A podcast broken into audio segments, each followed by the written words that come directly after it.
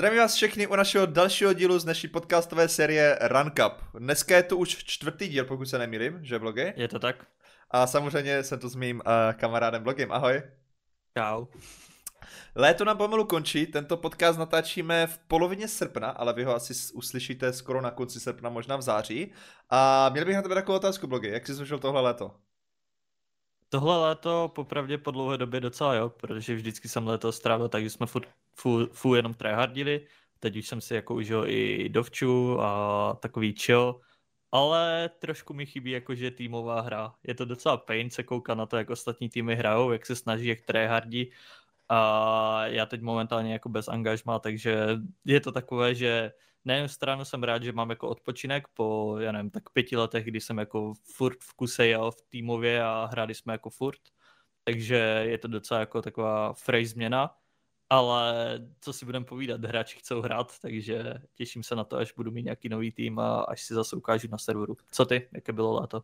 Bylo krásné léto. Byl jsem uh, na dovolené v Řecku, ty jsi byl na dovolené na Kapverdách, to je takový zajímavá, zajímavá storka, když jsem hledal vlastně hotely, kam bych jako mohl, mohl letět, protože my jsme měli, neměli jsme měsíc pauzu, s tím jsme měli tak asi týden, týden a půl, takže my jsme měli fakt takový krátký rozpětí, kde bych mohl někam letět a viděl jsem tam hotel na Kapverdách za fakt jako krásnou cenu a, po, podobně říkám, jo, ale blogy se teďka na Kapverdách, co kdybych mu napsal, jestli jako tady ten hotel a byl to ten stejný hotel, ale časově to tak, tak dobře nevycházelo, bych přiletěl nějak o dva dny později, než bych reálně chtěl, takže jsme našli jiný hotel v Řecku a ten byl nádherný. Pokud uh, cestujete se svojí drahou polovičkou nebo chcete si užít klidno dovolenou, doporučuji hotel Adults Only, bez dětí, nic proti dětem, ale to byla nádhera, to byla nádhera, to byla fakt nádhera.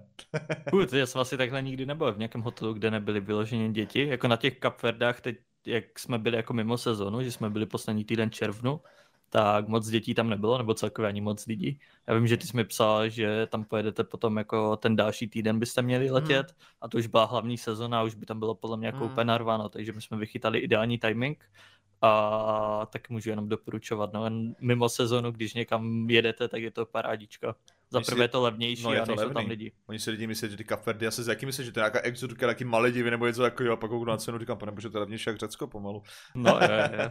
A vím si, že my jsme to měli úplně, já vím, že ty, jak jsme posílal, tak tam byla cena nějak, já nevím, 21 tisíc a my jsme no. to měli za 14 na osobu. Takže... To, to je ten live, když prostě teďka, jak změnil se ten Players Break tento rok, nebo vlastně, no tento rok se změnil Players Break, kde byl Players Break v červnu vlastně.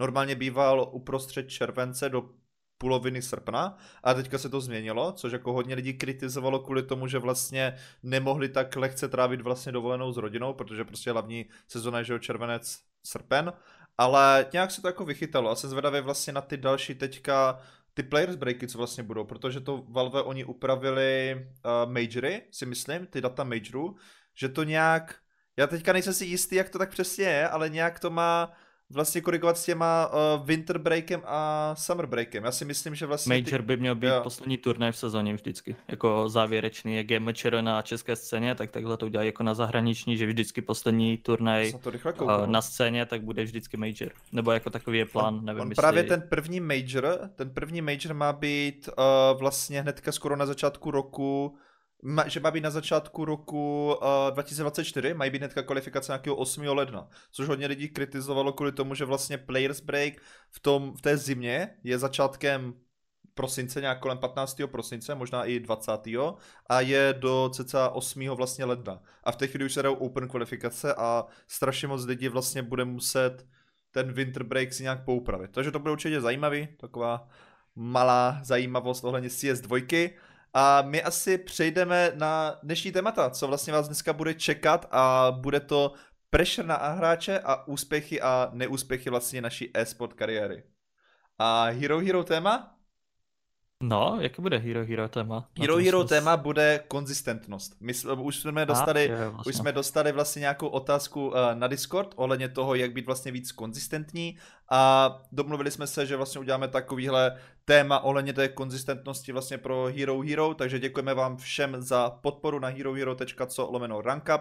Je už vás tam kolem 16, což je neskutečné číslo, děkujeme vám moc. A teďka se si vehneme na to, Hlavní téma dnes, no hlavní téma, budou dvě hlavní témata. Dneska nebudou žádné novinky, protože jak říkám, natáčíme podcast tak tři týdny dopředu, takže Bůh ví, jestli vůbec vyjde si dvojka. Co si myslíš, blogy? Za, jak vyjde tenhle podcast, bude už si dvojka nebo ne? Tím, že dneska vyšly jako všechny mapy do, do toho, že si můžeš zahrát jako matchmaking se všema mapama, co zatím vyšly v CS2, tak si myslím, že se to blíží a že to 21. jak jsme se bavili minule, tak že, že, že, to vyjde. A ještě jenom taková jako věc, proč natáčíme ten podcast už takhle, tak je to, že já letím na tu repre a bohužel jako tam se nebudou dát natáčet podcasty, tak jsme se rozhodli, že to natočíme už dneska a vyjde to, dejme tomu prostě nějak za za nějakých 14 dní, možná ještě víc, takže není to tak, že bychom chtěli to mít hned, jak kdyby ty podcasty natočené a potom to jenom budeme sypat, ale bohužel to teď takhle vyšlo a chceme, ať vycházíme každou neděli. Budeme se snažit, že vycházíme každou neděli. Doufám, že se nám to splní co nejdelší dobu, protože naše kariéry vlastně esportových hráčů jsou hodně takový nevyspytatelný, že jak blogy má teďka repre, já mám třeba tu turnaju, takže my se musíme takhle domluvat vždycky nějak dopoledne, aby jsme to natočili. Co bychom pro vás neudělali? Strašně nás to baví a jdeme na to. Úspěchy a neúspěchy kariéry. Tak začneme blogy u tvých úspěchů z začátku kariéry. Mohl bys popsat nějakou tu tvoji cestu, kdy už si vlastně pak cítil, že začínáš být úspěšným hráčem a už do toho si měl takový ten větší drive? Jo, jasně. Já si jako začnu úplně ze začátku, kdy jsem už jezdil v kaudu ty čtvrkách na lanky a trošku jsem to jako projež, projezdil. Eh, byl jsem na takovém, dejme tomu, jak je v CS MČR, tak to bylo v COD čtvrkách BenQ Gronex Challenge v roce 2014, takže to byl takový jako můj největší úspěch v CODčkách a bohužel ta scéna upadala, takže jsme se rozhodli zde s tím, že půjdeme na CSko kde v ten moment jsem viděl, jak hraje prostě Caparzo, Uno a tady tihle na Mčer za Neofighty, kdy to vyhrávali a můj takový jako velký sen bylo to, že si chci s nimi jako někdy zahrát nebo být v tom jejich týmu. Takže to byl jenom jako takový začátek, kdy jsme šli na novou hru a strašně moc jsme začali jako tryhardit, protože jsme se chtěli dostat na nějakou úroveň. Potom po dvou letech, dejme tomu, tak eh, na Top Gamingu tak vznikly vlastně Gedry, kdy nějaká ta česká špička hrála mezi sebou po večerech Gedry, něco jako Faceit spolu proti sobě a my jsme se tam tak nějak jako ukazovali ti mladí hráči, kdy jste si mohli zaplatit premium Gedder, kde byly i nějaké peníze, anebo jste mohli postoupit do top Gedru, kde byla ta česká špička. Tím, že bylo spoustu mladých hráčů, co hrálo takhle uh, ty Gedry, tak jsme se složili jako tým společně s Item, Kenym, Valenciem a Fázenem pojmenovali jsme to Procházíme mě pust a začali jsme uh, hrát nějaké online kapy. V těch online kapech, tím, že jsme byli jako takový mladí, draví, tak uh, jsme z ničeho nic jako prorazili do té nějaké české jako špičky, kdy jsme dokázali najednou jako poražit týmy jako Esuba, jako Fraternitas a tady tyhle jako týmy, co tady byly delší dobu a polovina lidí si myslela, že cheatujeme, hlavně, že Kenny cheatuje, ten dostal i ban na playzonu, neoprávněný, kdy to bylo možná to, kdy nás jako scéna začala fakt nejvíc vnímat, protože se tak nějak jako semkla dohromady a bojovala proti tomu playzonu, ať odvolají ten ban Kennyho, že je to jenom mladý hráč, co dostal ban. Takže jsme začali takhle jezdit na turné a týmy si nás začali všímat. Takže jako jeden můj největší úspěch, tak beru, že jsme složili tady tenhle tým, protože to mi dalo takovou vstupenku do té české scény.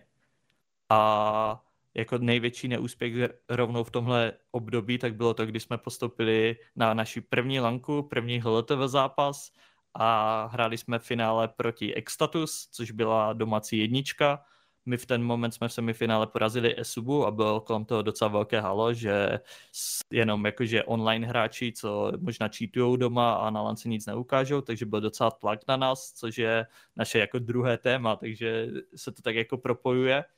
A jak byl na nás ten tlak, tak uh, jsme na lance první zápas na velké stage, naše jako taková první zkušenost, tak jsme dostali 16-0 což uh, nebylo vůbec ideální, protože všichni si mysleli, že doma cheatujeme, takže jsme dojeli na lanku úplně namotivovaní, že všem ukážem, že, ne, že jsme prostě najetí hráči a že tady teď všem zatopíme.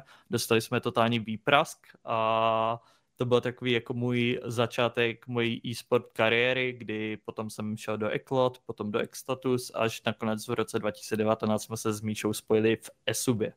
Takže to jenom na jako takový krátký úvod k tomu, jak já jsem se jako někam dostal, co byl můj takový jako ze začátku úspěch, co beru, že byla taková nejvíc impact věc, co se mi stala na začátku a co mi dost pomohla. Co ty? Jaký, jaký byl tvůj začátek? Mně se líbilo, jak jsi mluvil o té lance, já, si nezap, já nezapomenu, jak jsem tady seděl do toho počítače, koukal jsem to finále, jak se dostali 16-0 a pak tam byl záběr na vás a ty na tom mobilu si nějak namaloval nějak do obrázku 16-0 a dal si to takhle na kameru. Říkám, to je klasika, ti, jako, aspoň jste se měli srandu, že jo, Lepší, nejlepší je prostě tam mít srandu, protože z toho jako nic neuděláš, že jo, prostě když jako, nám... takhle, popravdě nám dost lidí psalo to, že tak dostaneš 16-0 a víš, když je to takový výprask, tak ty prostě nemůžeš být už ani naštvaný, už to musíš brát jako s humorem, protože musíš, jít do, musíš se resetovat a musíš jít do další mapy s tím, že jsi v pohodě a prostě snažíte se to otočit.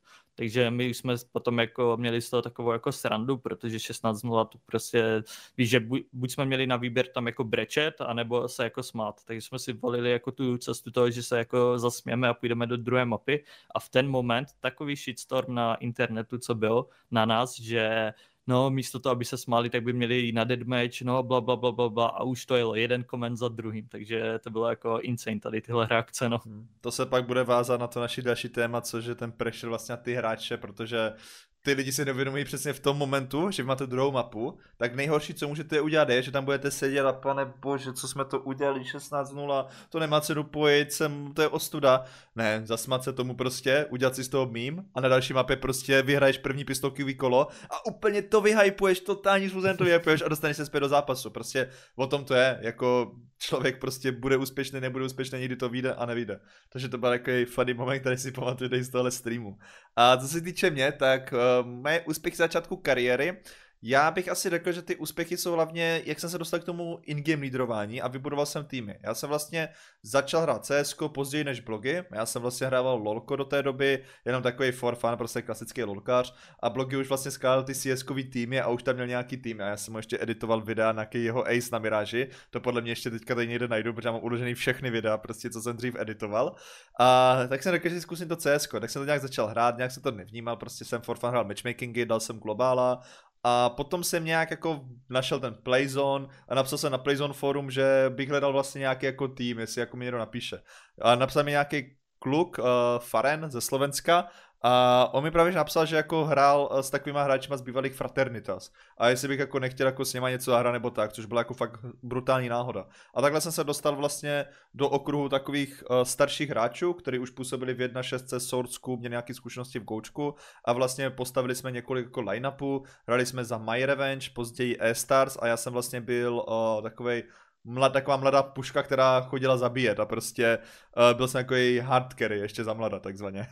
a ten tým vlastně mě dostal tak nějak do popředí, tak top 8 cc, já si pamatuju, že jsme i na těch kvedečkách prostě končili top 8, měli jsme docela fine line-up, na tom kvedečku jsme hrali tuším s Tčkem ještě, to bylo Tčko, Logan, to Logana možná jako pár lidí jako, jako zná ještě ze začátku vlastně Goučka, uh, Hexy a takové prostě jako nějaký mladý kluci.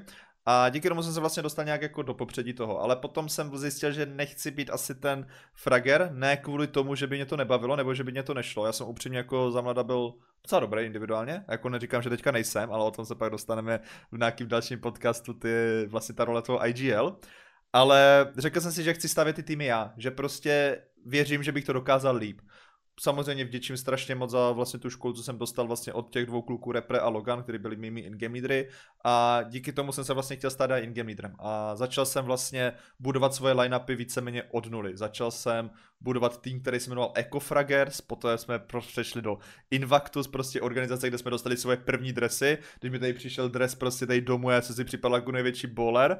A jezdili jsme na ty biotzlanky prostě, na ty Y Games, na tyhle všechny prostě biotzlanky a snažili jsme se vlastně se dostat do popředí a díky tomu jsem pořád poznával nový a nový hráče a poté jsme se dostali vlastně do Gunrunners po blogim. Vlastně blogy byl předtím Gunrun s tím prochází mě pust a poté jsem se dostal já do Gunrunners, kde už jsem se pak začal jako dostávat víc do toho popředí a pak jako nastal takový ten zlomový rok 2018, myslím, kde jsem pak joinul Brute a kde jsme se začali dostávat do top 4 vlastně na ty lanky, což byl úplný cíl. Ale asi jako fakt ten úspěch beru to, že jsem dokázal vlastně z ničeho ty týmy stavět a to by jako vypadlo strašně jako ty týmy, podle mě. Já si pamatuju do teď, když jsme hráli za ty Invactus na té lance, nás všichni jako neměli rádi, protože já jsem byl strašně striktní in-game leader back then. Já jsem prostě, my jsme drželi vymýšleli default na Mirage, že jsme do minuty, jeden seděl na té spawnu, koukal ze zadu Ačko, dva seděli na minu, jeden seděl před Andrem, jeden seděl před Bčkem a minutu jsme tohle hodili, pak jsme rozhodli zpět a pak jsme někam šli a hodně týmu to bralo ne tak vážně a prostě jenom běhali, že jo, for fun a my když jsme to měli takhle jako rozestavený, tak jsme měli docela dobrý úspěchy na to, že jsme neměli skoro žádný jako kvalitní line-up oproti prostě těm velkým jménům a dokázali jsme ty velký jména porážet. Takže to je asi takový úspěch, protože jsem se učil z YouTube videa, si pamatuju, že prostě nebyl nikdo, od koho jsme, jsem se měl učit na CZské scéně. Teď možná Virgil dělal nějaký jako aim tutoriály, ale ten nebyl prostě žádný IGL, ke kterému bych mohl zlížet. Takže já jsem prostě koukal na YouTube na Steela z Ameriky, Dazed, Adrian, prostě americký youtubeři, prostě jak vlastně být ingermiterem, jak stavět defaulty a podobně. Vlastně jsem se učil pokus omyl. Takže to bylo asi takhle můj úspěch z začátku a pak v té chvíli jsme se nějak začali potkávat jako s blogem v těch zápasech, že blogy za ty PM Plus nebo Gunrunners proti našemu týmu, občas jsme se porazili, občas mě zase vyhantil a takhle byly asi ty naše začátky. Pamatuješ si na to? Uh, já, já, já, jsem se teď jako tak nějak pousmál nad tím, jak ty vlastně si popisoval tu vaši hru, že jste hráli strašně pomalu, protože my jsme byli pravý opak. My jsme byli ti mladí kluci, co běhali prostě a všichni nás nesnášeli, když děláme strašné blbosti. Víš, že byl smoke a prostě naše moto smoke není zeď a běžíme do toho a spous- víš, že jako způsobovali jsme tilt oba dva naším playstylem, ale měli jsme úplně odlišné jako playstyly. Vy jste čekali do posledních sekund a my jsme běhali v prvních sekundách a bylo to úplně boží. A vlastně je dobré to, že víš, že ten tým, když hraje proti tobě, tak já to, já to teď znám z, po, z pozice jako mě hráče, když jsme hráli proti nějakým mixům, co random běhají, tak na to taky nadávám. Víš, ale jak jsme byli mladí, tak my, no jo, ti old school hráči, prostě oni se neumí adaptovat na nový styl CSK a měli jsme jako strašné sebevědomí v tom, že my hrajeme to CSK nejlíp a teď, když se na to jako dívám zpětně, tak naše největší výhoda byla to, že my jsme neměli tak velký knowledge, co se týče CSK, takže nám bylo jedno, jestli, jestli bude umírat náš lurker na druhé straně mapy jako první a víš, že úplně jako takové věci, co potom, když jsi zkušenější, tak si dáváš jako pozor, protože víš, že někdy prostě nemůžeš umírat, někdy máš jít pro ten kill, někdy máš dělat pressure na druhé straně mapy a tak dále. A čím víc těch jako zkušeností máš, tak hraješ jako lépe a lépe, ale my jsme byli úplně totálně jako face it hráči a jenom jsme chodili a zabíjeli jsme. A co se týče jako ještě nějakého, jako, nějaké té impact uh, role v mém, jako, uh, co se týče jako mojí kariéry, tak podle mě bylo i to, že po těch PM Pust, kdy jsme se tak nějak jako rozhádali a kluci šli do Erine za Bladem a udělali si docela jako dobré jméno, vyhrali Svitavy a tak dále, tak já jsem jako uvažoval, co, co budu dělat, protože jsem neměl nějakou nabídku nebo tak a napsal mi RPG, který zrovna uh, skládal ekloty, kde byl Uno, uh, Uno, dva, teď nevím, kdo tam ještě, no a ten tam došel až potom. Nějak, a ty jsi byl jako, s RPGem? A my jsme hráli, já jsem hrál s RPGem asi měsíc, Aha, protože já jsem, já, já jsem vzal ten offer kvůli tomu, že tam byl Uno když jasný, se vrátíme jasný. zpátky na začátek kariéry, tak jsem zhlížel k tomu, že Neofajti vyhráli MČR, byl tam Uno jako kapitán, který měl takovou tu hračku, co dělá ten zvuk vždycky na lankách. to jsem taky vždycky chtěl, takový, nebo to jsem taky vždycky chtěl na lance. Takže Uno byl jako, Uno byl hodně zkušený IGO, jeden z, jako z nejlepších tady, co se týče jako Neofight, SUB a tak dále, tak on byl prostě jako úplně špička, takže jsem se rozhodl, že půjdu do toho týmu jenom kvůli tomu, abych jako nabral nějaké zkušenosti od Una a po měsíci jsme zjistili, že nám to úplně jako s RPGem jako nesedí, protože to byl jako hráč, co se vrátil po x letech a měl, dejme tomu, 500 hodin na CS, víš, a my všichni 7000. Takže nás to jako nebavilo a rozhodli jsme se, že si uděláme jako svůj line-up, kde jsem potom hrál Uno, Gio, což byl taky v Neofightech, Rado tam chvilku byl. Rado jste byli nuance, no. Virgil a part X-Ray a takových jako hráčů, co se točili kolem Una. Takže vlastně s Neofragem jsem hrál potom na mečere za Ekloty, takže jsme vzali jako Neofraga a to byl taky takový jeho jako začátek, kdy on hrál s Jakem a potom jsme ho vzali do Eklot a potom už šel do týmu jako Universe Dark Tigers a tak dále. Takže to si myslím, že mělo taky velký vliv na moji kariéru, že jsem se spojil jako s Unem a tak nějak jsem od něho všechno jako okoukal Potom jsem dostal invite do týmu Gravity, což byli vlastně kluci, co hráli v těch Erines s Kaparzem a Kaparzo si založil svoji jako organizaci Gravity, kde jsem se vlastně vrátil k Aitovi a Fázenovi, což vždycky jsem jako chtěl, protože jsem s nima začínal a jako naše začátky byly legendární v tady tomhle. Tak jsem tě ukradl. A no hlavně já jsem potom uh, Potom jsme měli Dodyho jako kouče, já jsem byl vždycky second vipo. Nikdy jsem nehrál jako main vipo, v Duty jsem hrával docela dost jako sniperku, ale v CS jsem byl takové second vipo. A Dody došel s tím, že jsem neměl úplně jako nejlepší performance v Gravity, byl jsem takový spíš jako support a moc mi to jako nešlo, že jsem doplňoval ten tým a došel s nápadem, že Kapi, zkusíme blogy jako main vipo a ty budeš jako IGL a takový ten supportící hráč. Zahrali jsme Kuligu, kde mi to jako docela šlo a jako dostal jsem feedback, že wow, jako fakt dobré vipo, i jako od spoluhráčů ale Kapi nakonec se jako rozhodl, že celý život hraje Vipo a že nechce být jako supportící IGL, takže chce zpátky na Vipo. A v ten moment jsem se já rozhodnul, že díky bohu ještě nebyly smlouvy a tady tyhle věci, tak jsem se rozhodnul, že odejdu a složíme uh, tým, kde si byl i ty chvilku. Byla to top, top trojka. trojka. ne, to je zakázaný a... téma. To ne kariéra. Já jsem, ty, já si pamatuju, že jsem, nevím, jak nás to napadlo, jo, ale teď, když si vezmu tu variaci těch hráčů, Kdyby si to teďka poskládalo. Já, Leker, Veamo, Luko a Desty. Veamo je a... nyní Jaro, který Jaro vlastně, dělal vlastně i IGLov a asi bude to pak. A teď, když si vezmu, že to jsem byl já plus čtyři IGLka, teď, když si vezmeš. čtyři IGLka, jeden už na koučovi. tak, tak je to úlet totální. Ale nějakým způsobem jsme si mysleli, že je to jako revoluční sestava vím, že Trash Talker napsal na Trash Talker byl člověk na Facebooku, co dává líky na facebookovou stránku, tak napsal, že bude tady tahle sestava a že si myslí, že to bude top trojka na domácí scéně a všichni z toho měli mím a my jsme jako tak nějak byli takový, že OK, když je z toho mím, tak se tak i pojmenujeme. Takže jsme se pojmenovali top trojka, já jsem potom odjel někam na dovolenou a během toho kluci zahráli nějaký cup, kde se totálně pohádali, ale Kr napsal, že nechce pokračovat v tom týmu a že zkusí něco jiného složit. Takže ne, to, to, jako, to bylo spíš hlavně kvůli, to bylo hlavně spíš kvůli tomu, že prostě tam byl strašný ten clash těch IGL, protože jak jsem mi říkal, hmm. já začátku já jsem nebyl IGL, poté jsem dělal IGL vlastně do této doby, když jsem vlastně, to bylo, když jsem byl v Brute a, chtěl, a říkal jsem si, sakra, jako já nehraju zase tak špatně, prostě když jsem byl v Brute, tak ta moje performance byla jako špatná kvůli tomu, že jsem byl IGL. Back then prostě ty IGLka fakt jediný, co dělali, měli flash v ruce a prostě nehrali CS. To byla prostě éra, že jo, toho Pronaxe a těchhle, kteří fakt jako byli permanentně červení a jenom supportili, protože back, protože v dané době vlastně to CS bylo hrozně jednoduchý, protože ti hráči neměli tolik zkušeností. Jak si i ty říkal v těch PM+, že vy jste jako odulkeři umírali na stranách a podobně, to taky bylo zapříčený tím, že prostě nebyly tolik zkušeností. Ty hráči neměli tolik zkušeností, že maximálně top 3 týmy v té době měli knowledge, který teďka mají SA Open týmy, bych to možná i takhle nazval. Protože jako to CS ještě nebylo tak dlouho na té scéně, byla úplně jiná meta a podobně. Já si pamatuju, že nám vycházely úplně jako blbý taktiky. To fakt jako reálně v té době stačilo, když si šel čtyři lidi kontakt monster na overpassu každý kolo a nikdo se na to nevěděl adaptovat, protože tam neexistovala adaptace, hráči prostě hrali pořád to stejný dokola a vlastně bylo to strašně jednoduchý a proto já jsem v těch brutech měl úplně špatnou performance a říkal jsem si, sakra, já jsem dřív jako fragoval, teďka nefraguju, co kdybych zkusil zase fragovat. No tak jsem šel do toho týmu, ale zjistil jsem, že jako a mě nebaví poslouchat jiný lidi jako na těch kolech, že jako neříkám jako, že jsem byl nejlepší koler a podobně, ale já jsem ten tým chtěl vlastně vést. Takže v té době jsem byl jako frager v tom týmu a Veamo, Jaro dělal IGL, Luko v té době ještě jako myslím byl takový ten frager, který vlastně on byl, oni hrali těch Majestic Lions za všechny tyhle line-upy, kde prostě byl docela jako dobrý hráč a Destiny byl takový support hráč, takže jako v té době jsme ještě jako všichni byli jako na topu, i všichni hráči jako byli individuálně, ale řekl jsem si, že ne, že to jako nemá cenu, že ten tým jako moc nikam dál nevede, tak jsem odešel a šel jsem zpět do Brute back to back dělat IGL.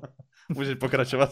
A bylo to tvé nejlepší rozhodnutí možná, co se týče jako, víš, že jsi tam udělal mm. jako kariéru, takže si Asi myslím, že, že to bylo jako nakonec fajn.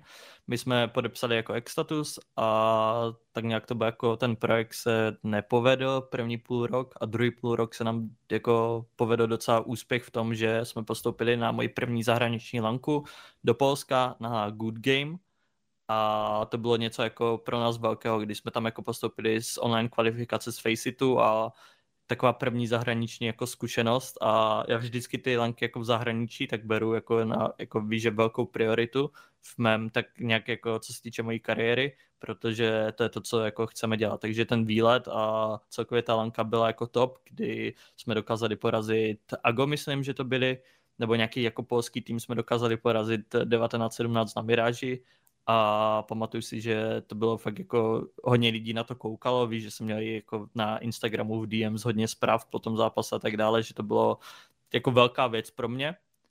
A největší jako můj úspěch, co prostě kdyby malý Domča a malý Míša určitě taky věděli, tak je to, že jsme jako joinuli naši nejoblíbenější jako organizaci od dětství a to byla jako Esuba, protože to bylo jako Esuba už je tu strašně dlouho a vždycky to byl takový nějaký jako love brand a chtěli jsme si splnit to, že tam budeme hrát.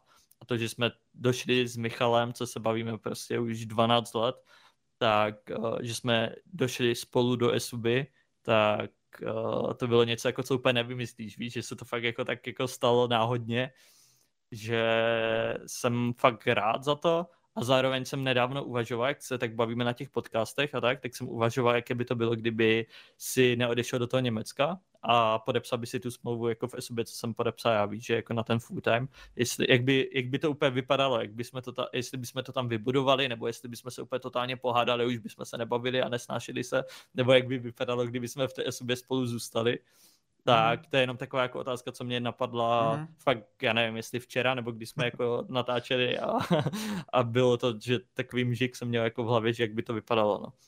Jako, taky se nad tím přemýšlel, ona prostě na jednu stranu možná třeba i dobrý, že jsme jako takhle jako enemy na tom serveru, že jako jsme tak dlouho jako nehráli jako týmy, že i v těch kotkách, ty si měl svůj tým, já si měl mm-hmm. svůj mhm. tým v tom CS a tak. A když jsme byli spolu v sobě, tak to vlastně vycházelo, jsme měli fakt jako dobrý line-up, všechno, tak se ten line-up prostě rozdělil a tam pak asi šlo o to, že škoda, že prostě Esuba to nechtěla postavit kolem jako nás dvou a nešla jako naší cestou, protože asi pamatuju, když jsem vlastně s klukama ze sobě mluvil, tak se mi nelíbilo, jakým směrem to chtěli jako postavit. Poté to postavili dobrým směrem, kterým bych to reálně i jako postavil já, ale v té době mi to neřekli, že jo, protože vy jste pak měli docela jako decent line a postavili jste i docela jako fajn věci. A bylo to takový to, no, jako asi, co se mělo stát, se stalo. Já si myslím, že to je jako pro oba dva prostě plusový, ale dokážu si představit, že jsme, jsme mohli být úplnou to tváří té SUB možná i doteď, protože jako jsme to mohli jako postavit takhle spolu, vznájící si tam ještě toho třetího, které, s kterým bychom postavili ten core toho line-upu vlastně a mohli jsme hrát takhle dále, protože já jsem nikdy nebyl takový ten, který by měnil pořád line-upy,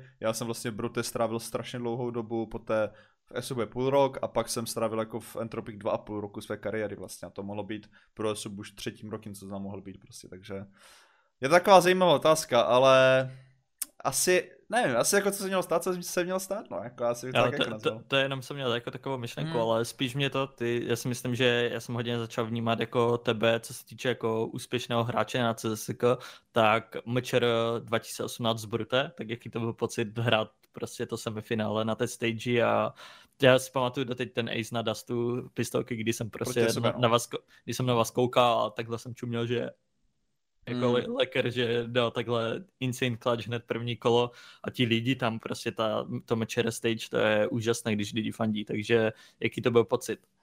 No, to byl ten rok 2018 vlastně, abych dělal ještě takový ten background, tak vlastně 2018 jsem na začátku roku složil jako Team Brut, kde jsem vlastně dal s Virgilem, který je vlastně náš dlouholetý kamarád, s kterým jsme odehrali hodně lanek. A vlastně byl tam i uh, Daxen, Kinzo tuším a ty už ani nevím, Max, Max tam byl a poté jsme tam vzali i Kapse na místo vlastně Virgila. A jsme byli taková banda mladých kluků, která prostě hrála CS a nikdy jsme jako neprorazili. Já si pamatuju, že z začátku toho roku jsme prorazili vlastně na Hitpoint a to jako na Hitpoint jsem se v životě nepodíval. A my jsme se dostali do top 4, kdy jsme do Brna na lanku, což bylo úplně super. A pak jsme se začali dostávat na další turnaj, pak jsme tuším jeli ještě v té sestavě, jsme jeli do toho Polska, jste jeli takem to GG Game a my jsme jeli na Polbit a tam si pamatuju, že tam byli 40.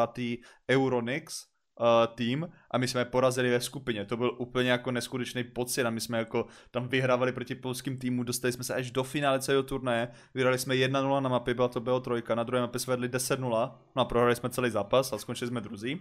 Samozřejmě jsme to čoukli, ale jako úplně neskutečný pocit a v té chvíli jsme byli jenom studenti. Já si pamatuju, že my jsme tam dodžovali prostě písemky a školu prostě kvůli polskému turnaji a v té chvíli tam jsme museli hrát s Neofragem, na tom polbitu nemuseli, ale jako, ne jako museli, že jako sakrém s Neofragem, ale vlastně náš teammate Max musel upřednostnit školu před tím CSkem, tak jsme napsali Adamovi, jestli by nejel s náma a Adam v té době hrál za Universe, tuším, takže jsme hrali i s ním ten polbit a objížděli jsme takhle vlastně ty lanky, pak tam byl, byla chvilka, kdy jsem odešel do těch top 3, vrátil jsem se po té zpět a zase jsme to prostě obnovili na ten konec roku, ale ten tým nikdy jako jsme neměli nějak úplně deep vlastně postavený, protože já jsem se třeba koukal i teďka na starý screenshot, já mám fakt uložený starý screenshot úplně z 2017, i třeba fotky z mobilu, kde mám fotky nějakého našeho group chatu a podobně, jsme byli taková rodina kámošů, protože takový friendly prostě klán, kde jsme měli jako group chat i s majitelem a organizace, prostě s manažerama a podobně. A my jsme jako neměli tolik času na trénink, my jsme třeba hrávali po večerek v 6 večer, jsme začali a dali jsme do 10 večer. Že jako v téhle této době si to nemůžu představit, že třeba jsme měli tréninky 19, 20, 21, nebo 20, 21, 22 prostě, takhle jsme měli tréninky a to byl nula fokus, že jo, tréninky, to jsme si jako z toho pomalu dělali srandu, protože jsme to měli jako fakt po škole úplně unavení a snažili jsme se dotávat aspoň něco. No a pak přišly to mečera, no a na to mečera, já si pamatuju, tam byly dva úplně insane momenty. Jeden moment, který moc jako lidi neví a druhý moment je ta Esuba. Ten jeden moment byl, že ve skupině jsme hráli poslední zápas o postup do čtvrtfinále, prostě o postup ze skupiny proti Eklotům a my jsme prohrávali v té chvíli, tyjo, Uh, 5-14 na Miráži za Tčka. My jsme prohrali 5-14 a když jsme prohrali, tak jsme vypadli. A když byla remíza, tak jsme postoupili a nehráli jsme v semifinále proti těm uh, Extatus, Extatus a hráli jsme proti Gunrunners. No a my jsme z 5-14 to dokázali prostě dát na 15-14. Za Tčka na Miráži. Jsme to otočili.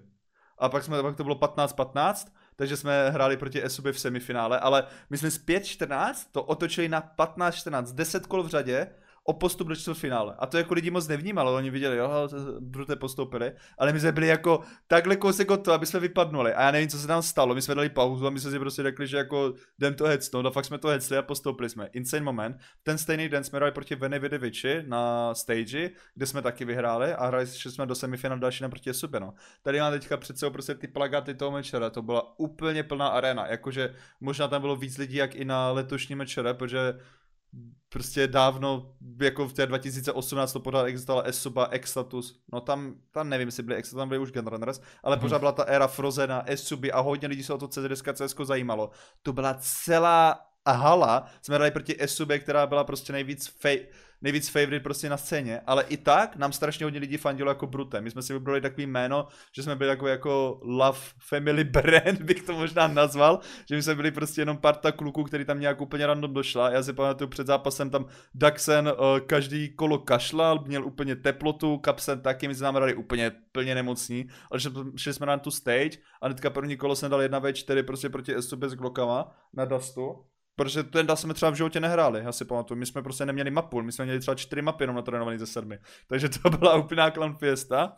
No a bylo to vlastně jedna jedna na mapě a pak dva jedna, uh, pak dva jedna jsme prohráli kvůli tomu, to byl ten nejhorší moment asi mé kariéry. No, to byl nejhorší moment mé kariéry, tak to trošku přeskočím, ale my jsme vlastně hráli Nuke a bylo to 14-13 pro ně na tom Nuku jsme prohli třeba za tečka jako full eco a podobně, jako to bylo strašný. A bylo to 14-13 pro ně a Pechin byl 1 ve 2 a dokázal nás vyklačovat na Nuku fakt jako hodně nešťastným způsobem. A v té chvíli jsme věděli, že je konec. My jsme neměli peníze a věděli jsme, že je konec. A tyjo, to, jako, to hodně bolelo ta prohra. To je jako, hmm. takhle jako špatně se se dlouho necítila jsem z té backstage nevyšel třeba, z té backstage se nevyšel třeba, já nevím, hodinu hodinu a půl, jsem tam vedle, vedle nějakých těch modelek, co tam prostě byly, tak nedej pípa nějaký, uh, na něco tady počače, omlouváme se za to, a jsem tam vedle těch jako uh, rostleskávaček, nebo co to tam bylo, jsem tam prostě seděl úplně takhle po hodinu a půl a ty vedle mě tam seděli nechápali, co je to za nerda, co to tam jako dělá. No mi bylo strašně blbé, no. To byl jako hodně, hodně špatný moment mé kariéry a hodně to jako bolelo, jako strašně moc. Prostě před úplně plnou arenou, která tam skandovala bruté a všichni, všichni lidi tam byli a věděl si, že prostě si myslel to grand finále mečer, který bylo ještě dvakrát víc najetý. A ty, já si upřímně teďka nevím, jestli v tu neděli tam bylo tolik lidí upřímně, protože to my jsme hrali ten zápas v sobotu a v tu neděli už na večer tam tolik lidí nebylo na to finále. Že já si myslím, že jako ta sobota byla úplný pík toho a v tu neděli jako bylo tam hodně lidí, ale vlastně už to nebylo tak jako v sobotu, ale to byl jako její nejhorší moment kariéry, ale jako to mečer bylo insane, no, to 2018. A v té chvíli prostě jsme byli jenom studenti, to jsme jako dohráli a další den jsem šel do školy v 7 ráno a kámoši ve třídě, ty vole, to je ten CSK no to mečer, to je ten mečer ráč CSK, říkám, ty vole, chlapi. tak to máš dobré no. to, že mečer se odehrává v Brně, víš, jakože mm. to máš jako doma takhle. Což jako, když si vzpomeneme na minulé mečer, ne, že bych ti to takhle chtěl jako to, tak v domácím městě si dostal takhle 2-0 a totální ham. To se k tomu pak taky dostaneme asi neúspěchám kariéry, no. A to... Ale co se týče jako ještě těch úspěchů, tak potom jako já si úplně skipnu nějaký jako ten covidový čas, kdy jsme jako tak nějak hráli ty online ligy a měli jsme jako docela dobrý, nějaké dobré výsledky, víš, že my jsme z začátku s těma Sinners dokázali tak nějak jako, pamatuju si na jedno finále ligy, myslím, kdy jsme vedli už 2-0 v BO5 na Sinners a dokázali jsme to jako čouknout nakonec, takže to, to, to, to, to bylo dva takové... matchpointy, bych připomněl. Vy jste vyhrávali na třetí mapě, 15-13 za nějakou za CT. Oni měli peníze a vy jste oba dva matchpointy prohrali a prohrali jste 2-3. Jo, jo, to já mám docela štěstí na tady tyhle reverse sweepy. Co Ježiš, no to se zapomněl. No tak to pak řeknu, povídej no. dál. Ne, no, to je možná to, to je ještě, já, já potom půjdu na rok 2022 asi až, takže můžeš mluvit o Kulize, protože tam si vlastně získal MVP, hráli jsme proti sobě v finále. No jasně, no, to bylo moje MVP, takže... no, to byl rok 2019 vlastně, kdy vlastně potom 2018 mečer jsme postali novou sestavu Brute, kdy jsme vlastně měli Daxena a Kinza, kteří odešli a naskytla se nám možnost vzít dva mladý kluky, Ait a Fazen. Ait, uh, bývalý spoluhráč Blogyho, můj pak budoucí spoluhráč v Entropic a Fazen, upcoming MMA hvězda, která se zdala si z kariéry, aby šel dělat MMA. Ale to byly dva nejvíc čel kluci a ta sestava nám asi nejvíc sedla úplně ze všech pomalu, co jsem kdy měl. To prostě jsme byli taková rodina a dokázali jsme vyhrát vlastně to, dokázali jsme vyhrát tu ligu, ale takovým stylem, že Blogy vyhrával 2-0 na mapy a my jsme tam prostě, byla to byl pětka, my jsme to otočili a vyhráli jsme tři mapy v kuse a to bylo jako neskutečný, protože v té době v té sestavě tam neexistoval tilt. My jsme prohráli dvě mapy jak úplný blbci, ale to nevadilo, já jsem prostě po té druhé mapě dám na kluky prostě, borci ty vole, pojďme to hecnout, dáme jako tři mapy v, kus, dáme tři mapy v řadě, to je úplně jedno, že prohráme, všichni, jo jasný dáme, to prostě nikdo nepochyboval a všichni jsme prostě v to věřili. Jako, byla to skvělá jako rodina, byl to skvělé jako čas vlastně mé kariéry, kdy jsme vlastně takhle jako vyhrávali a dokázali jsme všichni jako být na té stejné vlně a v té chvíli jsme dostali MVP, protože oni zapomněli dělat statistiky z celé ligy a zapomněli dělat statistiky vlastně i ze semifinále. A na to BO5 finále jsem vlastně se asi vyspal nejlíp ze všech kluků, co, co měli skoro nulový spánek.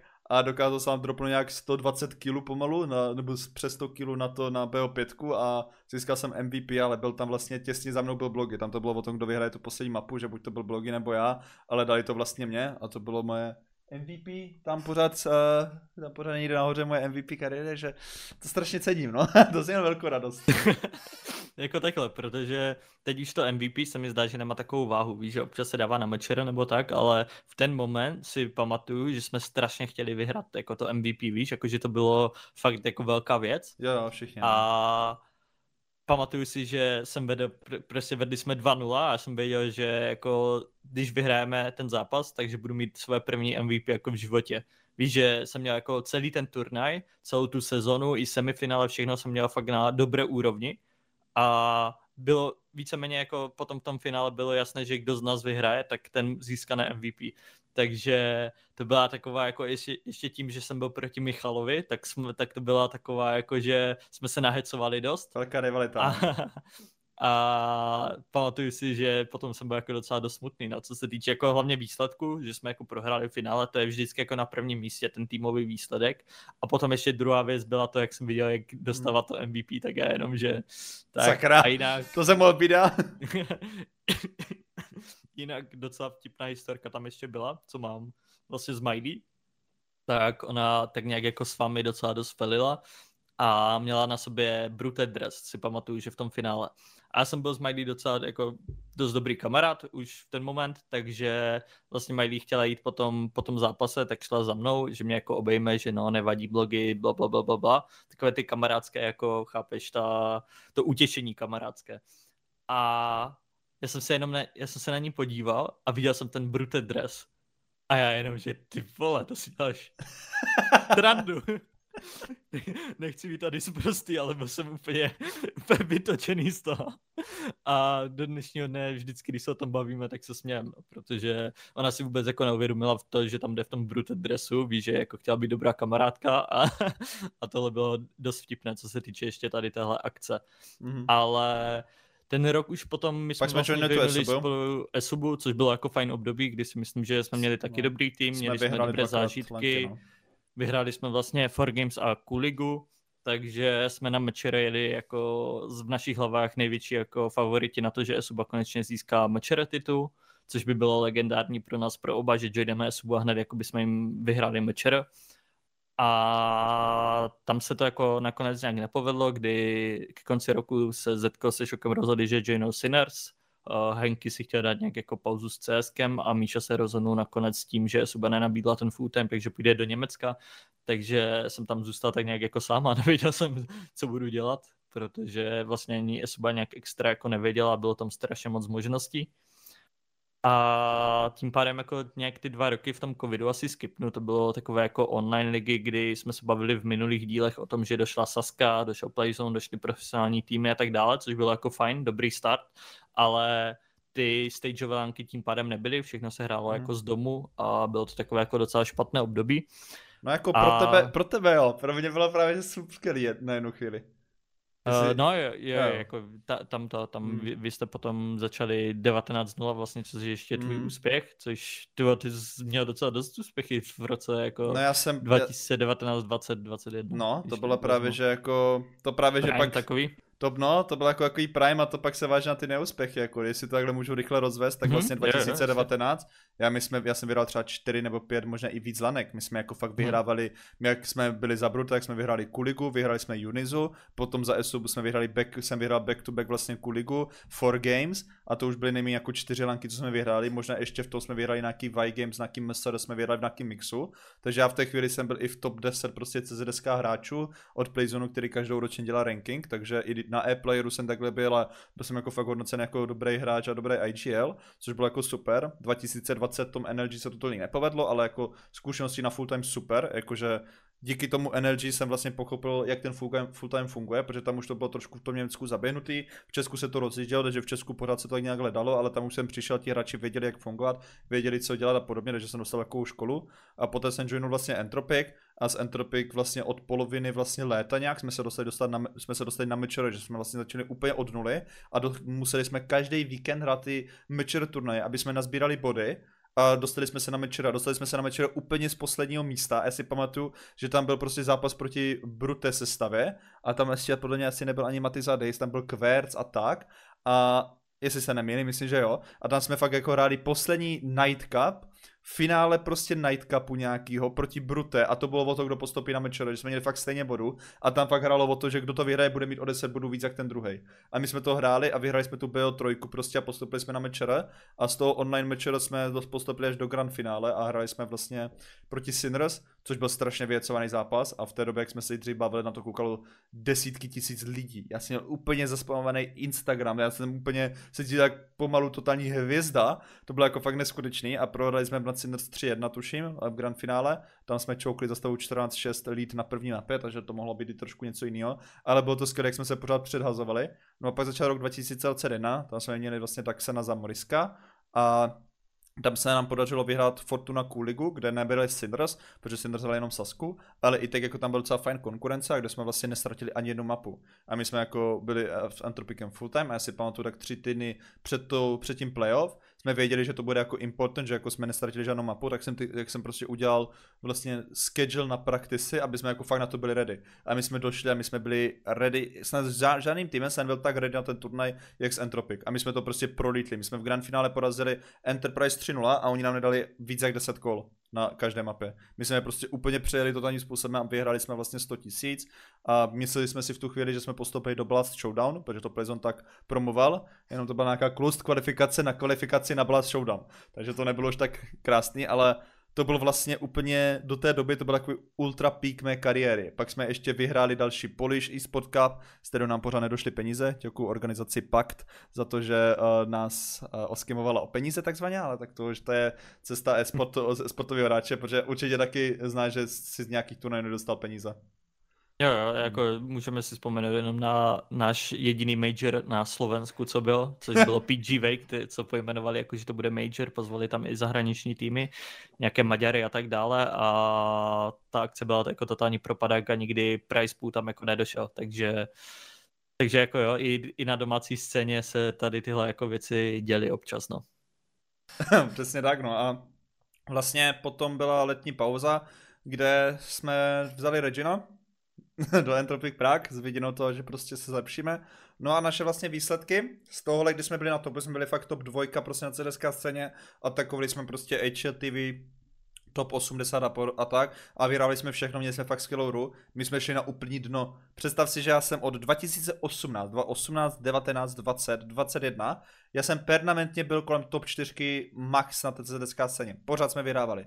No a z ničeho nic přišel coach Nemůžu říct, jako, že to je celý jako jeho chyba, jo. ale prostě od toho momentu, my jsme třeba došli na my jsme skončili 7. 8. My jsme vypadli jako první. Na každé lance, na každém turnaji, my jsme nikam nepostupovali. I na mečere my jsme nepostupili ani ze skupiny. My jsme dvakrát dostali hunt od Eklot, kde byl kapsen, který ho prostě jsme benchnuli, tak nás dvakrát vyhantil a skončili jsme ve skupině. A na mečere jsem vlastně od 2018 jsem pořád byl někde jako, buď jako favorit, nebo jsme byli prostě v popředí, že jo. A to bylo jako straš, to bylo strašně jako pocit té kariéře, že vlastně jsem byl na nějakým pointu a úplně jsem skočil dolů a to bylo strašně, strašně těžké pro nás všechny.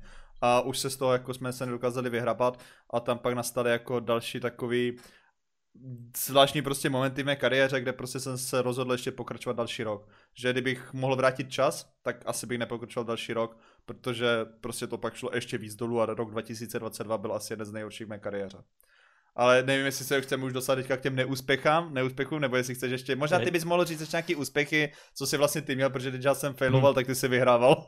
jo, my jsme si to docela takhle potom jako vyměnili, kdy já ten začátek jsem měl vždycky jako fail za failem a jako občas byl nějaký, nějaký světlý moment, ale rok 2021, tak kdy jsme vlastně se rozhodli vyměnit Nia za Saviho, a vzít jako akademie hráče do main týmu, což bylo jako docela důležité rozhodnutí, ale víš, že mm, nějak jsme ani jako nechtěli udělat a zároveň jsme věděli, že musíme.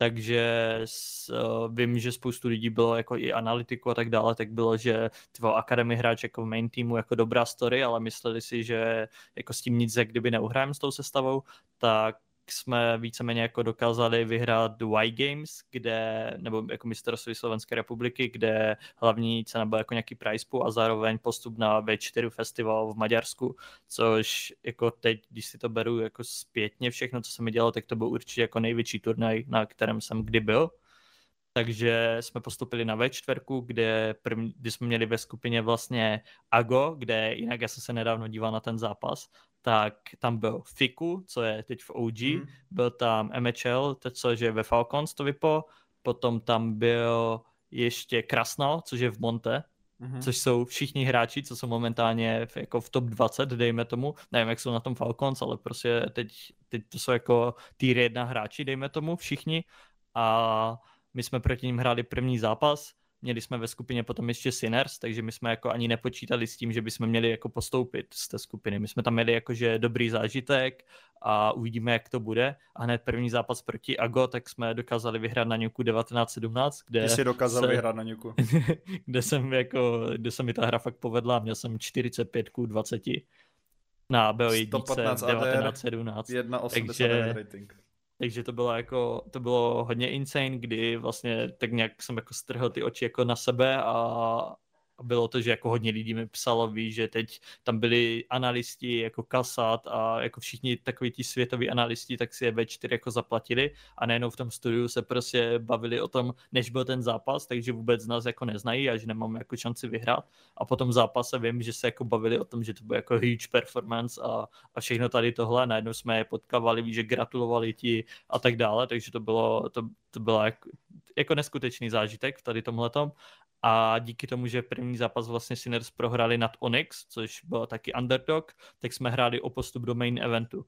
A dokázali jsme porazit 2-0, protože oni byli na podobné úrovni jak my a postoupili jsme do main eventu a my jsme z toho byli úplně hotoví. Jako víš, že v main eventu byli Cloud9, byli tam prostě Big a tady tyhle týmy. My jsme první zápas uh, dostali Big, kdy jsme prostě, víš, že my jsme byli všichni jako mladí kluci s tím, že když se na nás jako podíval, tak jsme byli fakt jako takový, jak kdyby jsme tam dojeli ze základky pomalu. A vím, že jak jsme nastupovali proti Big, tak my jsme se na ně dívali. A kamaráde Big, to jsou prostě, to jsou týpci, co měli, dejme tomu, věkový průměr 26 roku. To byli chlapi totální. My jsme se na ně dívali, oni měli dva metry všichni snad. Jakože ví, že my jsme jenom nastupovali a cítili jsme z nich ten respekt, co měli Mm-hmm. Tam jsme dokázali nějakých, já nevím, 12, 16, jako byl to docela close zápas, kdy jsme byli dost nervózní a šlo to na nás jako vidět. Taková první konfron- konfrontace jako fakt s tier 1 týmem.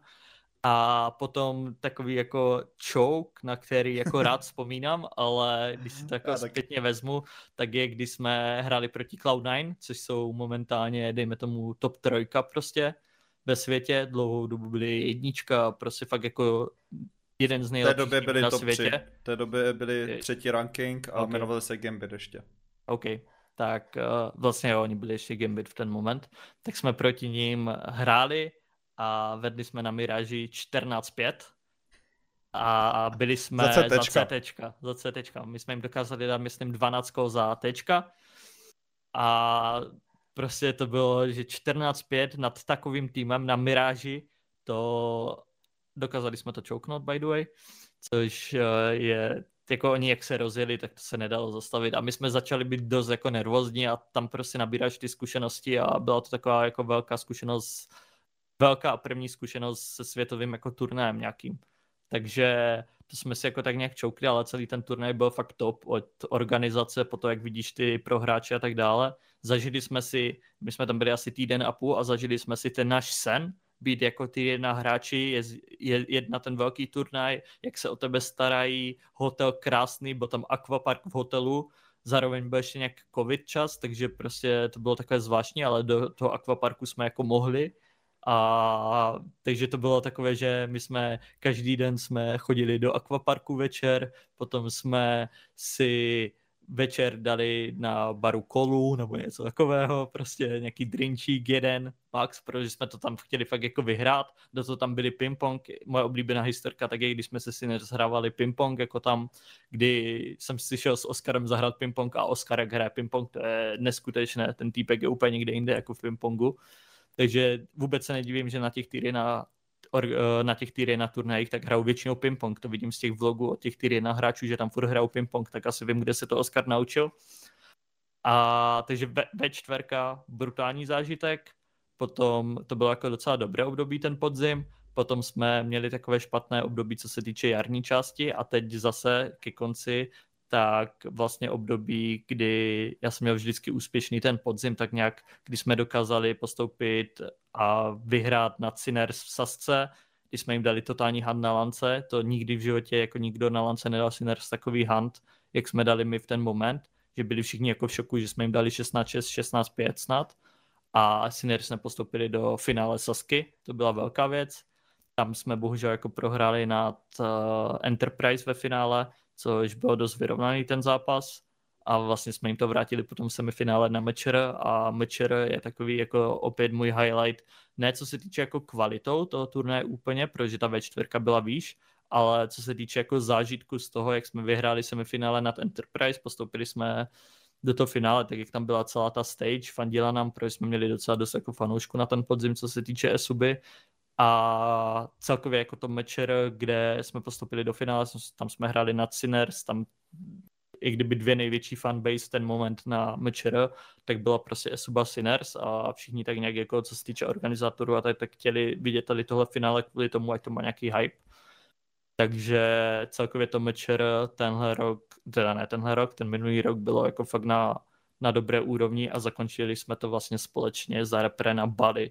Takže ten podzim minulého roku byl jako neskutečný a trošku mě teď mrzí, že tenhle podzim si asi nezahraju. No.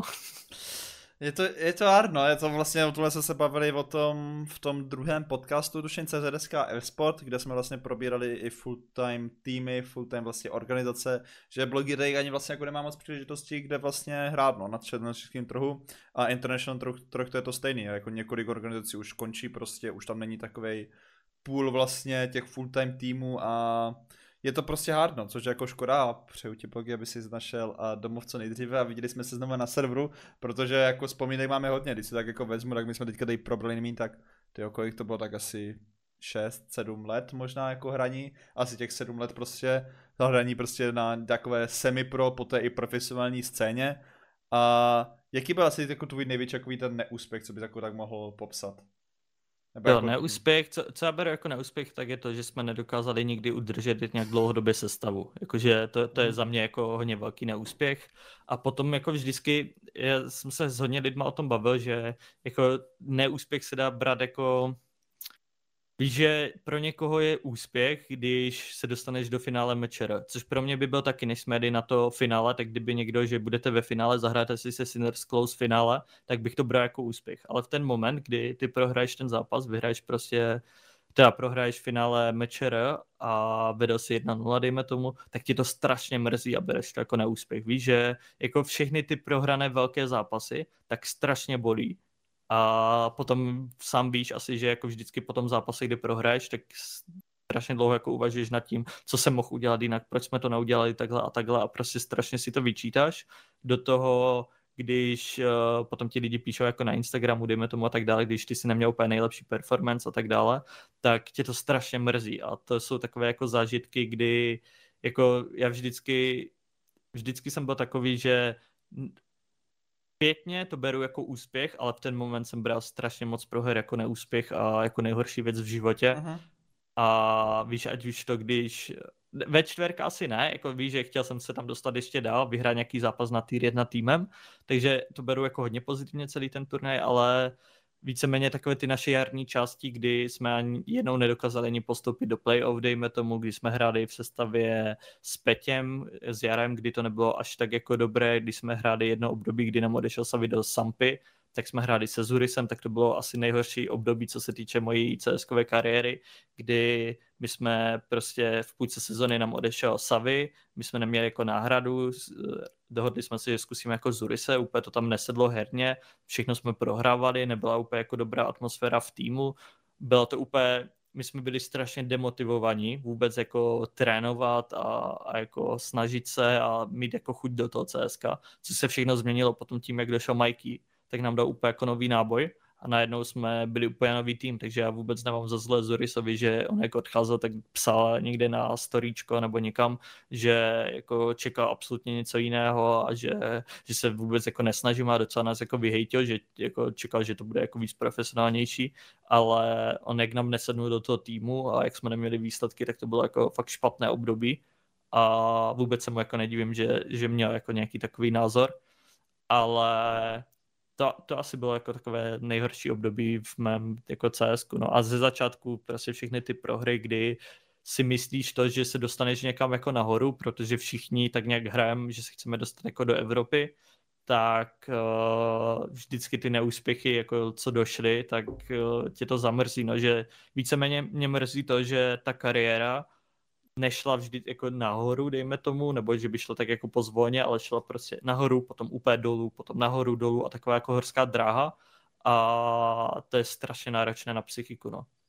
Je, brutálně. Jako, když se bavíš o té své kariéře, která byla spíš jako takhle, no moje kariéra vlastně jako, můj takový nejhorší neúspěch je vlastně všech to, co se stalo po roce, v roce 2022 až doteď. Prostě, jak jsem mi popisoval dříve, vlastně ty týmy prostě byly úspěšný, dalo se prostě všechno, dalo se to prostě všechno považovat jako nějaké úspěchy. Samozřejmě třeba to meč 2018 je asi jeden z mých největších neúspěchů a fakt jako co nejvíc bolelo, plus uh, let, uh, minulé mečere 2022, kde jsme prostě prohráli do blogy se 2-0 a na stage mečere ve čtvrtfinále, kde jsme jako fakt dostali úplný extrémní hunt a mě bylo brutálně trapně, protože v té chvíli já jsem nemohl tolik toho dělat, protože jsme šli international cestou a vlastně celý ten line jako spíše kontroloval ten trenér. Že vlastně ten line, ta hra vypadala tak, že my jsme, my jsme pikli nuke do vás a já jsem ještě před zápasem říkal, že ne, nepikneme nuke, pikneme inferno ale jelikož prostě v téhle e-sport hře, co si hodně lidí neuvědomuje, co teďka mi tady pár lidí psalo na Twitter, že jsi kapitán, dělej něco, on ten kapitán nemá vždycky jako to poslední slovo. Když je tam trenér, tak má to většinou trenér. Takže v té chvíli prostě jsem dostal out veto, že prostě trenér řekl, ne, pikujeme ňuka, tady máš papír, tady máš 8 prostě strat eh, na buy roundy, který budeš kolovat tak jsem je koloval a prohrali jsme všechny zápas, všechny kola. A bylo to hodně špatně, ale jako byla to velká lekce vlastně do mé kariéry, že takhle to prostě nemůže fungovat a musí se prostě najít ten balans a musí musím jako se učit i z těch chyb, co dělají ostatní, i co dělám já. Takže vlastně jako jsem z toho si jako hodně toho vzal, ale byl to jako hodně velký trapas, ostuda, bolelo to moje ego, bolelo to prostě všechno, co se dá, že vlastně jsem na tom mečer před domácím publikem, když to ještě byla moje máma a koukal jsem zápas a dostali jsme takový hand a hlavně my jsme strašně jako hodně pracovali na, pro to mečer. Ono hodně lidí si neuvědomuje, že ty týmy nefunguje jenom tak, že se jako tady zajdeš, prostě si hraješ a podobně. My jsme třeba měli tři týdenní, čtyři týdenní bootcampy, my jsme, já jsem byl skoro ten druhý, tu druhou polovinu roku 2020, já jsem byl víc v Praze, v ofisech, než prostě tady k doma. Já jsem jako ani neznal pomalu off day, my jsme pořád pracovali, pracovali, pracovali. Že my jsme už byli jedn, na tom jednom bootcampu, jsme si museli dát dva dny prostě volno, kdy jsme každý museli odejít prostě domů, aby jsme se vůbec jako vyresetovali. A fakt jsme makali o 106, my jsme měli nejvíc plný stratbook, playbook, všechno, ale ten tým prostě nefungoval jako tým a Indian potom to, potom s tím nemáme jako tak co dělat, no. Takže jsme prodali proti té sobě a to byl jako velký neúspěch, ale celkově vlastně to, co se děje vlastně potom... Můžu ještě jenom ti skočit do toho, nebo mě tak jako totiž napadlo, hmm. když jsme teď úplně rozebrali tu tvoji kariéru, co se týče jako úspěchu a neúspěchu, no. tak ty vlastně všechno to začalo asi tím, kdy jako došel Regin, jako ne, netvrdím, že je to jako jeho chyba, hmm. ale vůbec si to jako nesedlo. A do té doby si měl vždycky sestavu pod kontrolou ty jako víš, že víceméně všechny sestavy si skládal, o změnách si rozhodoval ty, neměl si mm-hmm. až mhm. tak jako kouče, který byl, byl jako ta hlavní jako persona v tom týmu. Nemyslíš si, že je trošku na škodu, že teď je kdyby působíš tak, že nemáš úplně to hlavní slovo jako celou dobu ty. Jako víš, že protože od té doby, co to nevedeš ty, což jako očividně, jak jsme se bavili na začátku, tak ty, že si chtěl skládat týmy, protože si myslíš, že to umí skládat. Mm. Víš, že jo, to je jako něco, co, co ti jde, co víš, jak jako vybudovat nějaký tým, jak jako vybrat správné hráče a tak dále. A tím, že došla jako ta profesionální scéna tady a došly jako organizace, co spoustukrát si jako oni určují, dejme tomu, co se bude dělat a tak dále. A určuje to lidi, co nemají až takový knowledge o tom, jak očividně jako ty, nemyslíš si, že jako tady tohle trošku na škodu, že, protože teď se bavíme o tom, že poslední dobu od roku 2022, takže nemáš až tolik úspěchu a že ti to štve, tak nemyslíš si, že tohle je jako takový hlavní problém možná v tady tomhletom, že... Je to dobrá otázka, jako je to třeba, když jsem byl v těch Entropik, tak uh, hmm. já si měl taky slovo prostě v tom, jaký ty sestavy budou vypadat. Ale já nevím, jestli je to jako problém, kde ten problém přímo byl, nebo je, nebo jako, kde to jako tak pramení, ale už teďka potom jsou, jsou ty profesionální týmy, už tak často nedostaneš ty hráče, který bys fakt reálně chtěl. Já hmm. si pamatuju vlastně ten lineup 2022 v Entropy, kdy jsme přecházeli na International, tam se měli prostě na výběr buď český lineup Zuris Queston, anebo Sessa Jinzo. A Sessa Jinzo v té době byli fakt jako unknown hráči, jsou i teďka prostě unknown hráči, nejsou to žádný špičkový hráče. hráči. Když si porovnáme třeba v té době Enterprise, šli cestou Harn Blitz a my jsme šli Cecil Jinzo.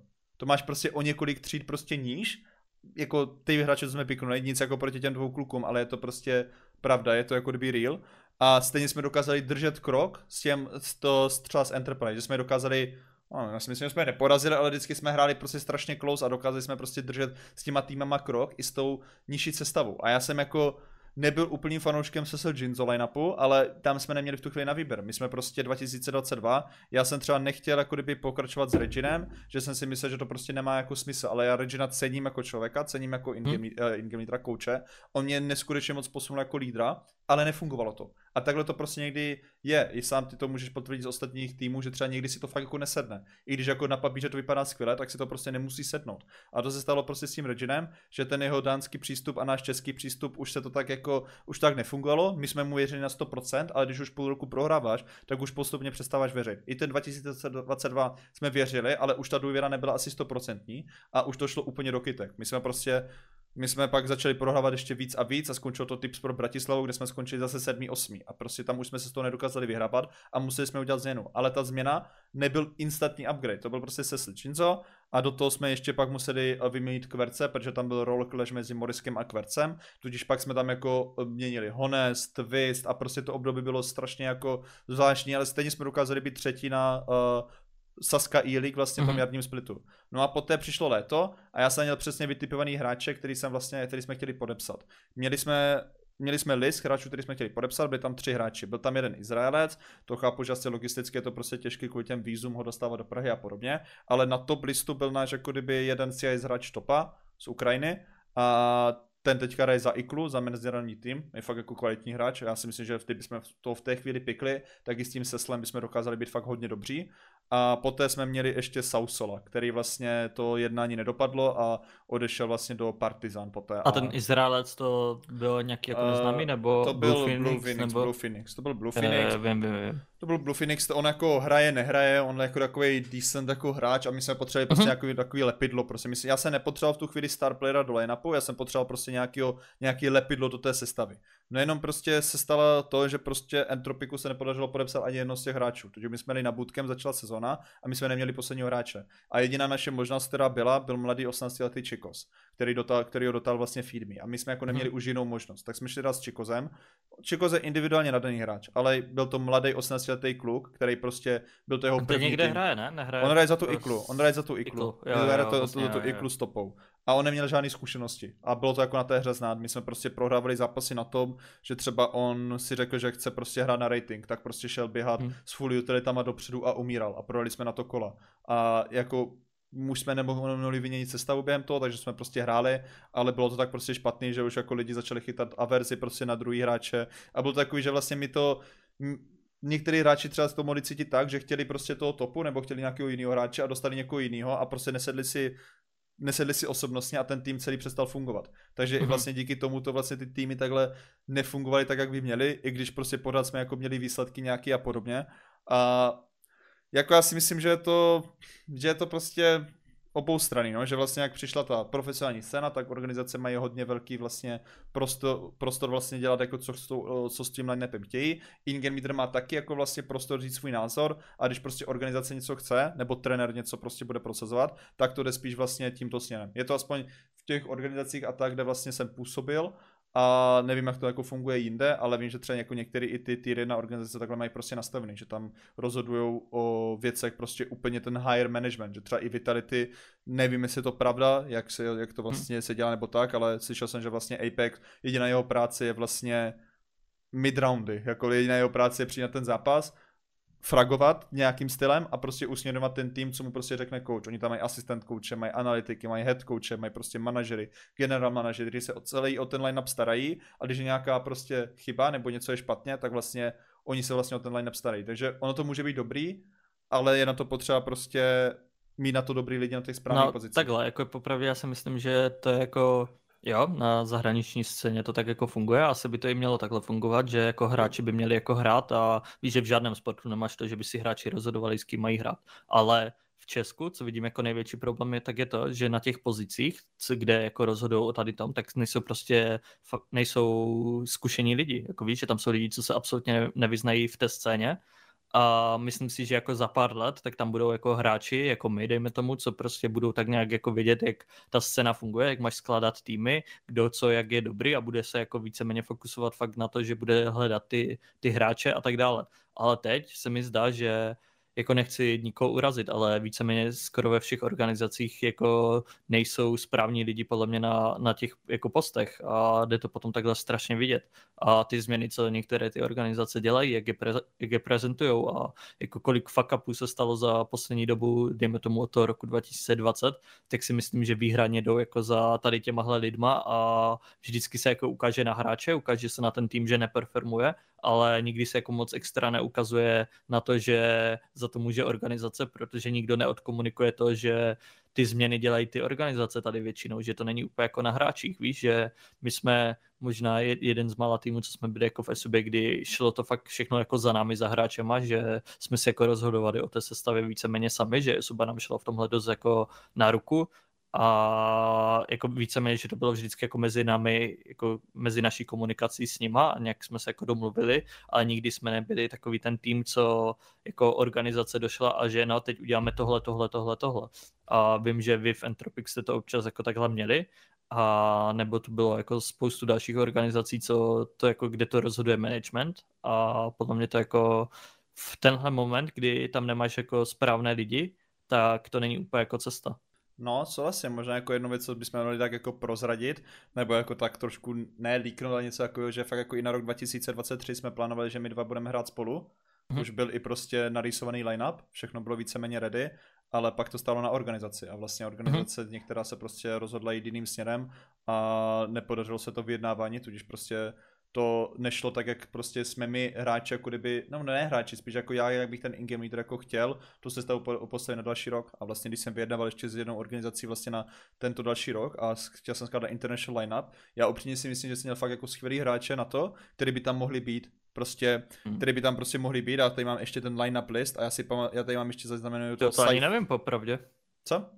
Že to ani moc extra nevím tady tohle. No, já, já vím, jsem jako skládal i international mm-hmm. protože na tom českým mm-hmm. CZSK protože jakmile bys nebyl ty, tak vlastně my jsme neměli žádnou jinou možnost mm-hmm. AVP, protože prostě Kapsen třeba byl pod smlouvou a prostě už tady nebylo jako takový možnost AVPčkama. Takže jsem skládal pro jednu organizaci vlastně international lineup a tam vlastně byly jména, že jsem třeba měl i na tolku na TSku jsem měl Cyphera který prostě Cypher, který teďka půjde do TSMK, který, který, mu, který byl jako strašně jako excited, chtěl tam hrát a podobně. A na Vipo jsme měli jako taky docela hodně zajímavých jako možností jako Slugs, prostě Panix a jako takovýhle jako zajímavý vypaře, že ten line mohl vypadat dobře, ale potom prostě pak uh, se zase přešlo do toho modu, že vlastně trenér to bude dělat. A v té chvíli vlastně už jsem jako s tím nesouhlasil a už jsme se vlastně rozdělili s těma názorama, protože ten trenér už to vzal jiným směrem a ten line-up nevydržel díl dva měsíce.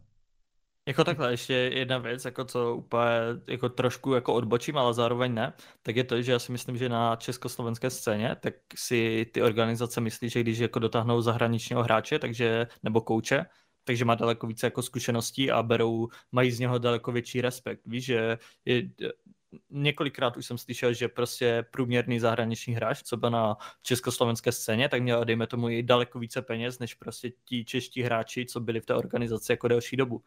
A, je, to můžu potvrdit. a, a není to prostě tak, že víš, že jenom automaticky, že někdo je jako jiná národnost, tak neznamená, že je kvalitou úplně někde jinde a že je to jako zahraniční hráč, jako tier 1, 2 hráč, to vůbec. A myslím si, že jako ty organizace tady nějakým jako způsobem jako dávají disrespekt československým hráčům a úplně brutální respekt zahraničním hráčům a já to nechápu tady tohle. Víš, že jako podle mě ty organizace v Česku by si měly jako vytipovat nějaké hráči, co se jim jako o to budou starat z nějakého dlouhodobého hlediska, proto tak nějak jako víš, že proto si myslím, že ty máš jako docela dost velkou hodnotu, co se týče jako e-sportu v Česku, protože za prvé jako máš uh, nejenom o tom, že máš jako velkou fanbase a jako lidi za tebou jdou a mají tě rádi, takže pro ten brand si jako plus, ale ještě k tomu jako si kapitán toho týmu a dokážeš poskládat ty týmy a starat se jim o tu sestavu, víš, a takového člověka prostě v týmu chceš a zároveň jako nechápu, že když takového člověka jako někdo v týmu má, takže dává uh, tu zodpovědnost nějakému jinému člověku v managementu. To prostě je tady tohle absolutně nepochopím na československé scéně a já chápu, že chceme jít s trendem toho, že v zahraničí to tak je, ale to prostě musíš mít kurník, musíš mít jako fakt dobrého dobrého člověka, no. co se ti o to stará v managementu, ale jak prostě máš průměrného nebo jako někoho, kdo v tom managementu fakt jako občas pracují lidi, že mě to jako rozum nepobírá a, staré, a dostanou tak velkou zodpovědnost a potom to tak vypadá a jde to vždycky za těma hráčema, že ti hráči jsou na nic, že ten tým je blbě postavený nebo něco takového a nikdo neukáže prstem, že ne, tenhle člověk za to může v tom managementu. Není tam žádná jako zodpovědnost za to. Není to tak, že no, vy, vyměnili jsme tady toho člověka, protože poslední dva roky, tak uh, vždycky to byla jako jeho zodpovědnost ta sestava a byl to totální fail. Ne, vymění se ti hráči, ten člověk tam furt zůstává a bere neskutečné peníze. Já, to, já, já tomu nerozumím tady tohle jako v českém e-sportu občas. Tak třeba já vím, že vlastně u Entropic tam někdo vlastně vzal zodpovědnost za ten první lineup. Nevím prostě, jestli mm-hmm. jako to, jak to dopadlo, nedopadlo, ale já vím, že když byl ten první international lineup vlastně 2023, tak tam vlastně asi general manager prostě napsal, že bere zodpovědnost za ten lineup, který asi jako nevyšel momentálně, mají teďka už třetí lineup tuším tento rok a tento lineup s tím Forcem snad už vypadá jako líp a snad se jako bude dařit, ale uvidíme prostě co do budoucna. Ale jak ty vlastně jako říkáš, já třeba tohle vidím jako i svoje jako takový plus, tyhle zkušenosti, co všechno nabírám, že až mi někdy skončí kariéra hráče, by se tomu chtěl přesně věnovat, protože tady chybí ty lidi, kteří tomu opravdu rozumí a udělají kvalitní scouting, protože když se koukne třeba do Evropy jako na endpoint, tak ty tak endpoint je prostě permanentně top 50, top 30 a ti pořád berou nový a nový a nový hráče. Teďka zase ty endpointi mají úplně nový lineup, úplně novýho trenéra, mají, mají tam prostě našli toho Slenda, Azu Uvu a Heavy God. Azu Uvu je UK hráč, že už mají prostě UK line-up zpět, ale mají toho Slenda a Heavy Goda. U toho Slenda si nejsem jako to jistý, ale jako performuje docela kvalitně a Heavy God je úplně insane. Heavy God jako má 21 rating, toho týpka objevili někdo z Izraele, 21 letý kluk a hnedka ho podepsali a on prostě jim tam vyhrává ty zápasy.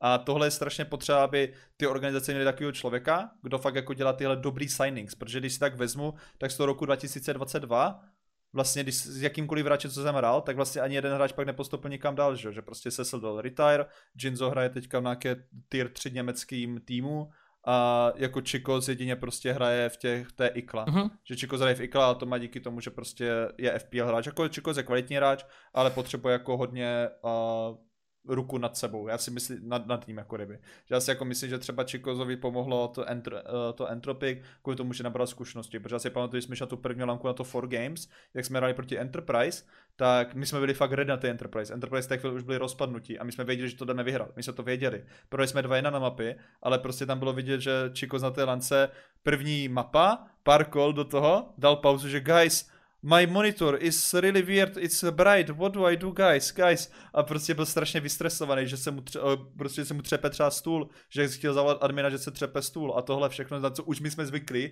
že je to úplně normální, že jo, prostě, že to úplně normální jako na těch lankách, tohle nám prostředí a prostě Čiko na to nebyl zvyklý, takže my jsme prohrali i tyhle prostě lan zápasy na to, že prostě kluk prostě mm-hmm. neměl žádné zkušenosti a byl jako jeden z našich klíčových hráčů vlastně na té roli, protože jsme poupravili trošku ten game style, protože Čikos nemohl být takový ta, taková ta anchor tureta, že on byl víc agresivnější lurker. Takže ten náš playstyle se hodně orientoval i podle Čikoze, měli jsme i hodně agresivních playů a tak, ale když prostě se Čikos nefíloval, tak na té lance proti Enterprise prostě underperformoval a nemohli jsme prostě využít ten náš potenciál na maximum. A prohráli jsme vlastně 2-1, což je prostě strašná škoda a jako ne, nebylo to asi tak, že Čekos by byl jako nějaký ultra bad signing, ale prostě jsme měli i lepší prostě možnosti, které jsme mohli jako využít, ale bohužel to prostě nevyšlo.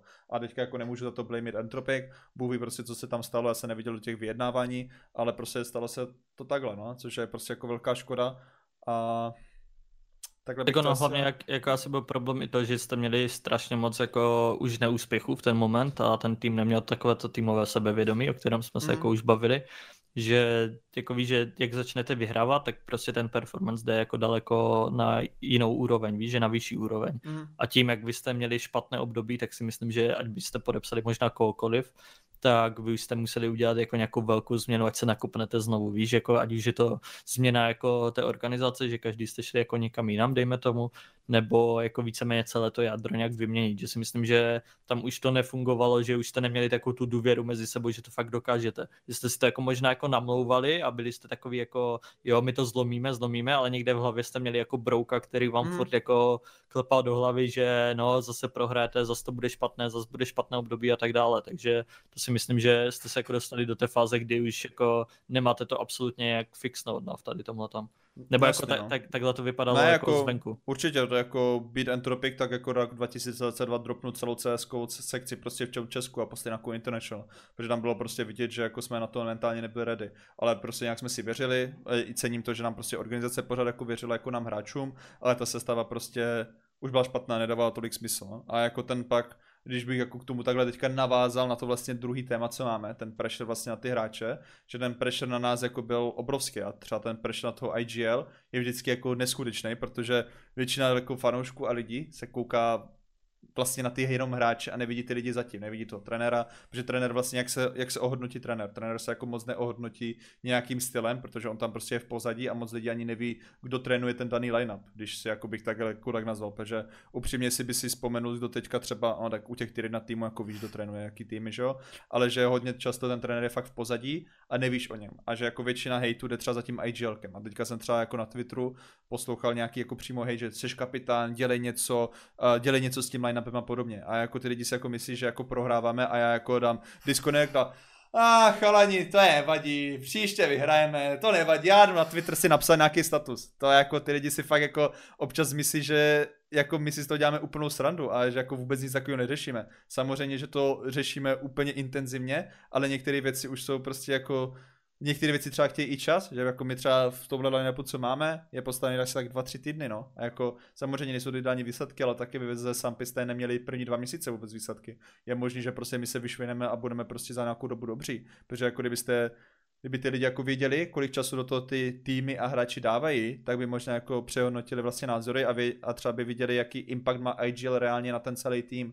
Já jako IGL, já jsem regulérní hráč, jako já jsem kapitán, jsem IGL, ale jsem prostě normální jako hráč v tom týmu, který spíš usměrňuje jako takticky tu hru prostě přípravou a prostě v té hře a podobně. Ale jako ta hra může to, můžu to potvrdit i jeden hráč. Teďka jsem četl i dobrý rozhovor o, s Devicem, že on říkal, že ta IGL role je čím dál míň a míň vlastně jako potřeba, že není jako tak extrémně impactful, jak byla dřív, kvůli tomu, že většina věcí už je rozhodnutých prostě v tom zápase v midroundu, že je strašně o těch reakcích hráčů, protože my se můžeme připravit, jak chceme na ten zápas, ale pak přijde někdo, udělá něco nečekaného a my na to musíme zareagovat. A na to IGL nemůže prostě stát a prostě kontrolovat každého hráče, co se udělalo, co kdo hodil a říkat mu, co dělal. To ten každý hráč musí udělat sám. Takže IGL role je už taková, že prostě dělá tu přípravu, udělá prostě nějaký kol na začátku, po případě udělá nějaký midround call nebo nějaký ukončovací kol, ale s většinou té práce dělají i ti hráči a prostě ti hráči musí být individuálně na tom levelu, aby zvládali ty micro decisions a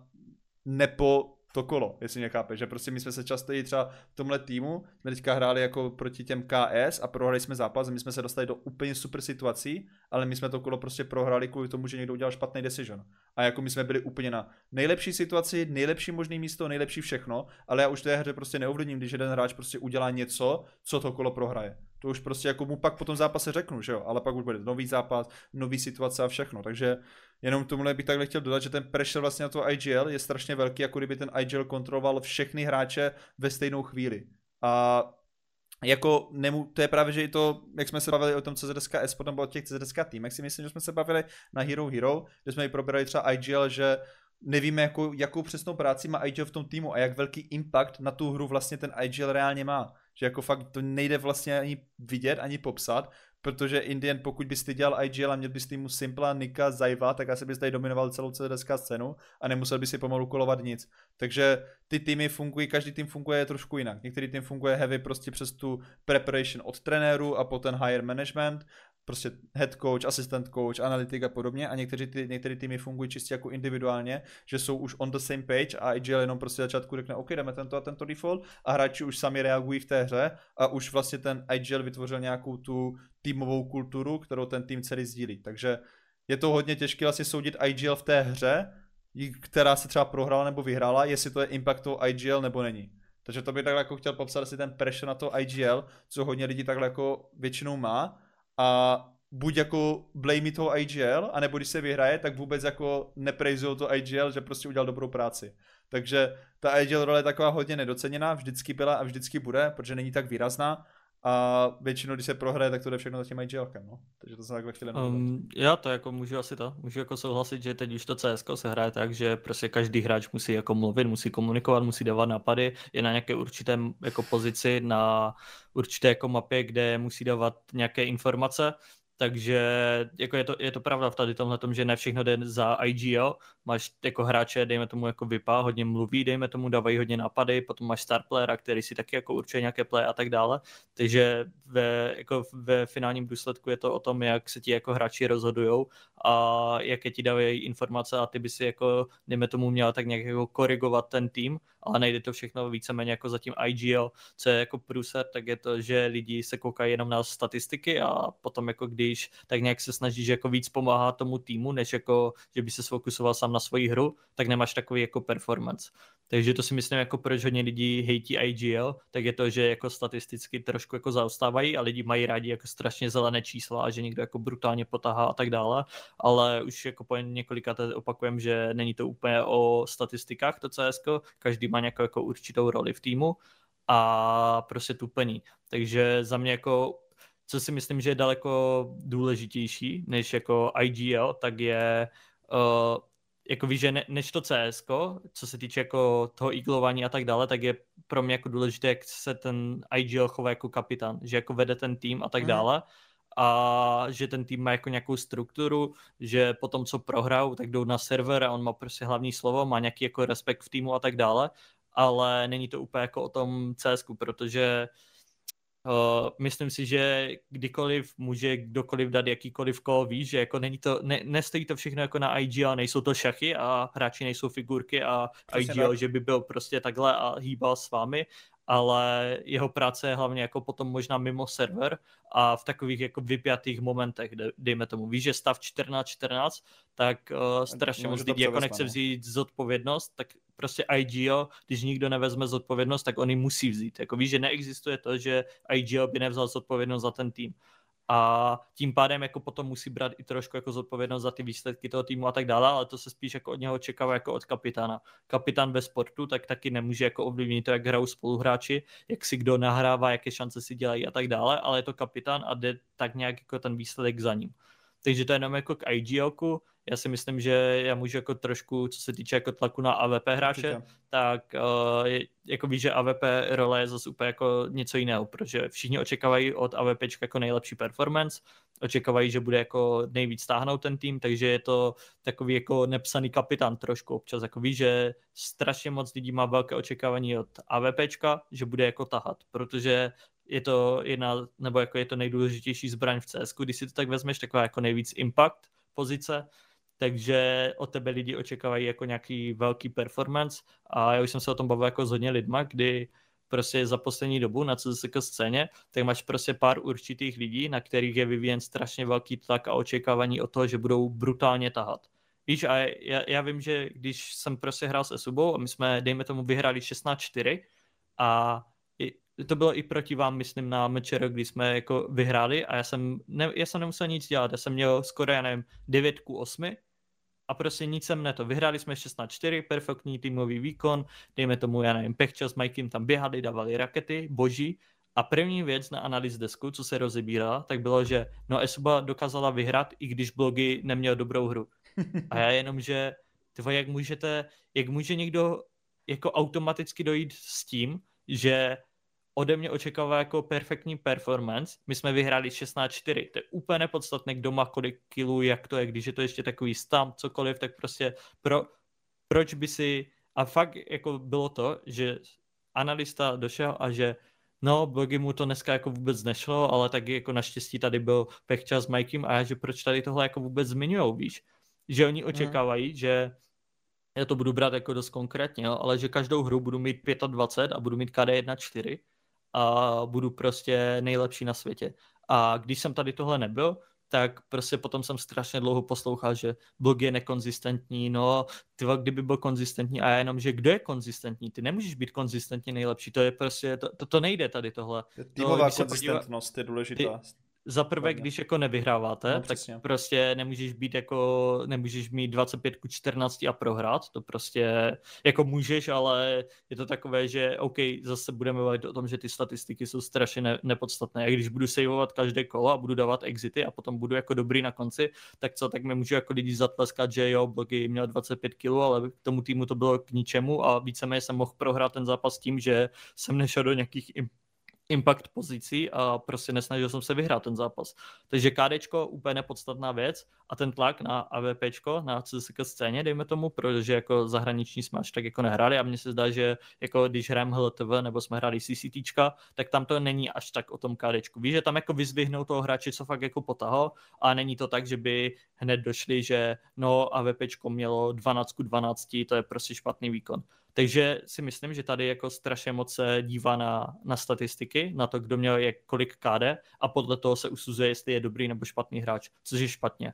A ten tlak, jako víš, že já jsem alergický na slovíčko konzistence, protože prostě já vím, že já jsem za mě jsem poslední dobu, co jsem hrál, nevím, v Sampy, tak jsem měl jako dobré období. Cítil jsem se fajn, občas jsme prohráli, občas jsem měl jako, dejme tomu nějakou špatnou hru, nejde mít jenom dobré hry a tak dále, ale byl jsem jako spokojený s tím, že jako za mě performance v pohodě, cítil jsem se fajn, cítil jsem se jako fajn v CSku.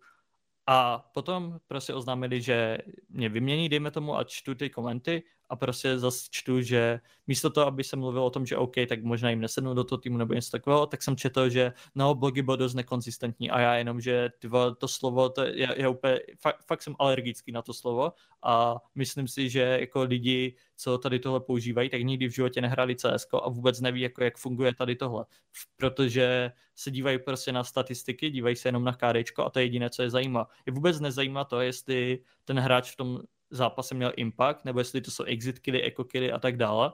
Vůbec, oni se ani na tu hru nedívají. Mně se občas zdá, že je to takové, že se podívají na konec tabulky, vidím, že no, ten měl 25 k 12, tak uh, celou dobu otahal ten tým a někdo byl prostě měl jedna KD, tak no, ten hrál jako průměrná hra. Víš, že to je něco, co mě jako vytáčí na tom cs a jednou byl takový jako experiment, nebo nevím, jestli to byl bug, co se týče toho, že na nějakém velkém turnaji se neukazovalo skore. Neukazovalo se to, mhm. kdo má kolik kilů a zabití a já jsem byl to obrovský fanoušek, protože najednou lidi se koukali na ten zápas a koukali na to, kdo má jaké pozice, kdo má, má jaký impact a nekoukali na to, kdo má kolik kilů a jaké má kárečko. A bylo to strašně fajn tady tohle jako vidět, že vlastně bych byl asi i proto, aby se klidně neukazovala ta tabulka, ale aby se hodnotil jenom konkrétní výkon toho týmu a jestli prohrál nebo vyhrál a proč, dejme tomu, prohrál. Když prohraje tým na tom, že uh, ten druhý tým chodí na jednoho hráče furt dokola, on aimově nezvládá a prostě není to jeho dobrá hra, já jsem naprosto v pohodě s tím, že se poví, že mu to nešlo a že to stojí na něm, že prohráli. Ale nestojí to na hráči, který byl na druhé straně mapy, nic se tam nedělo, on neměl jak získat killy a měl 6 killů za mapu, tím pádem nepomohl svému týmu. To vůbec, protože prostě ten impact byl někde jinde. Víš, že on ani víceméně neměl kde získat ty killy, takže je nepodstatné to, že měl 16-15 a těch 15 smrtí měl do, s tím, že prostě šel do nějakých postplantů, do nějakých retakeů, co jako ani neměl, ale už ho nebavilo být na druhé straně mapy a chtěl nějak jako zkusit pomoct a vyhrát to kolo. To asi jsem se trošku opustil, ale úplně mě to vytáčí poslední. Ne, jako ty statistiky, ty statistiky, já to chápu, ty lidi jsou prostě strašně zvyknutí na tohle, že vidí zelenou nebo červenou. Červená automaticky špatně, prostě jsi červený, jsi strašně špatný, ale jak si říkal, kdyby prostě neexistovaly, kdyby ne neexistovaly, ale kdyby třeba ty statistiky nebyly zelený, červený, tak nikdo neřeší třeba Huxiho.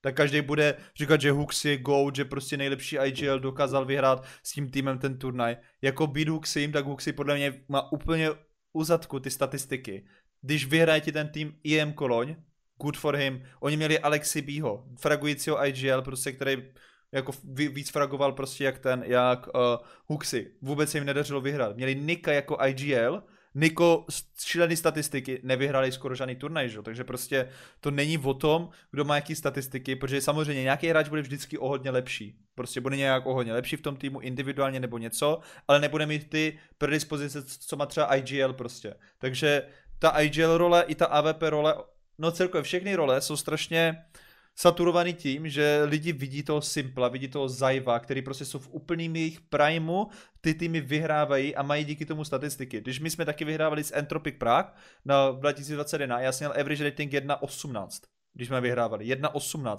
Protože my jsme tady farmili všechny na CSDSK a prostě měli jsme jako zápasy na Halotově, kde jsme fakt vyhrávali 2.0 a to byly úplně nejvíc easy ratingy v mém životě. Ale teď, když máme období, kdy tady s Enterprise nevyhráváme, my prostě ani jeden z nás není prostě nad jedna. My všichni jsme pod jedna rating. A to není tím, že prostě jsme všichni úplný trumpety. Tady máme Manguse, který byl jeden z nejlepších tady hráčů, prostě máme Darbera, skvělý, skvělý aimový hráč, máme Systema a Moriho. Mori je taky skvělý prostě individuálně nadaný hráč, ale prostě jakmile prohráváme týmově, tak je to chyba nás všech, protože když se koukáme na to demo, tak prostě v jednu chvíli my prohráme to kolo třeba na začátku a už ostatní savujou, nebo prostě no není tam takový impact, jaký by mohl být, enemy nás jdou vyhantit, prostě umřeme do toho, máme eko, hrajeme prostě víc týmově než na sebe, takže ten pressure je strašně daný těma statistikama, že ty lidi jsou zvyklí na ty statistiky, jsou zvyklí na zelený a červený čísla a jsou zvyklí na ty týry na týmy a zapomínají, jaký to reálně je prostě na té tier 3 scéně. Když se vezmeme i Sinners, Zetko a Shock jsou kvalitou úplně neskuteční hráči, ale ti taky jako nedropují 1.20 rating.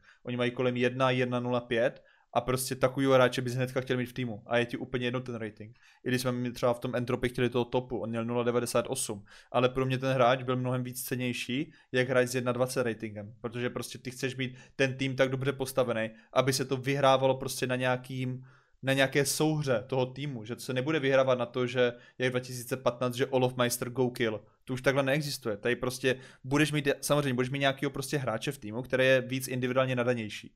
A proto ho dáš do těch pozic, kde má věč, větší pravděpodobnosti ta, že ti vyhraje kolo. A dáš prostě jako první, půjdu třeba já, který prostě udělá ten prostor pro toho druhého hráče, který prostě dá díky tomu dva kily. A ne, budu, budu, bude tam větší šance, že on dá ty dva kily, než já, kdybych tam byl na té jeho pozici.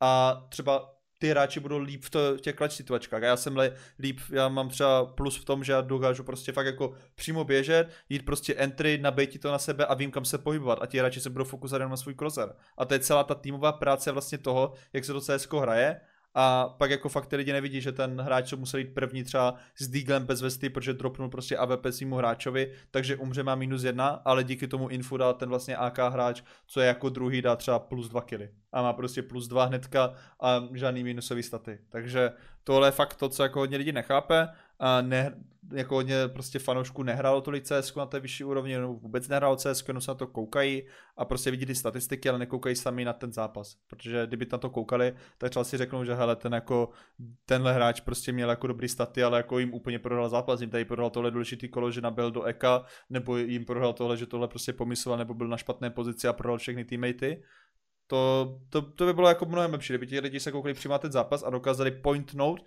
kde ten tým vlastně failnul, jestli tým failnul týmově, anebo jestli ten vlastně, ta hvězda toho týmu vlastně je hvězda taková, že jenom hrála na sebe a nepomáhala vůbec nikomu. Já bych asi jenom jako zmínil tady to, že se můžeme jako podívat na Sinners v tady tomhletom, protože jak se skládali, tak bez srandy jako vzali pět nejlepších hráčů české scény. Víš, že chtěl jsem jako začít tuhle myšlenku tím, že nemůžeš jako postavit pět uh, dobrých hráčů jako nejlepších a že to bude fungovat, ale Sinners jsou jako docela výjimka v tady tom, že fungovali a Myslím si, že, ale nad, vem si, že to byli jako hráči, co v těch týmech, co byli, tak byli největší hvězdy většinou. Jako víš, že když dáš i Zetka do nějakého týmu, dejme tomu, kdyby šel teď Zetko k vám, tak dokáže být prostě ten nejvíc impactový hráč mít 1-20 mm. a být prostě ten nejlepší hráč toho týmu. A jak jsou v těch Sinners, tak uh, každý má jako svoji roli v týmu a tím pádem jako někdo má větší rating a někdo horší, i když jsou jako stejně kvalitativní jako hráči. Podívej se na Baštíka. Baštík, ten byl prostě to byl nejlepší hráč na CSK v roce 2019. Měl prostě, mohl jít za Oscarem do Sprout, uh, byl to jako star player a měl jako neskutečný aim a byl fakt jako heavy fragger a jako jeden z nejlepších hráčů 1.22 rating měl. 1.22 rating, takže byl jako fakt brutální. A vem si, že prostě šel do Sinners s tím, že on bude ta největší hvězda, protože tam byl ještě Erik, který koloval a neměli Neofraga. Potom se to změnilo, že Erik nakonec s nima nepodepsal, začal kolovat Zetko a vzali Neofraga. Takže prostě Bašík tak nějak jakože s tím nem jako tak nějak jako dávali, OK, OK, potom se rozhodnul, že bude IGLko. A teď, když se podíváš na nějaké jako zápasy Sinners, tak vidíš ty komenty těch hráčů, jak píšou, že by měli vyhodit Baštíka, protože nemá KDčko, protože má, já nevím, 0,90 rating, plácnu. Nevím, jak jsou na tom jako statisticky, nekoukám na to. Ale vím, že jako hodně lidí uh, hodně lidí nadává na Baštíka, protože prostě není tak vidět, jak dejme tomu Querc, jak, eh, jak Osky a tak dále. Ale to je jenom díky tomu, že prostě on v tom týmu nemá roli to, že by měl jako fragovat. On není Matt Frager v tom týmu, on je prostě ten, kdo se stará o ten tým, má často i jako nevýhodné pozičky na těch, pozic, na těch mapách a tak dále. Dělá strašně moc jako věci pro tým, ne pro sebe a pro své KDčko.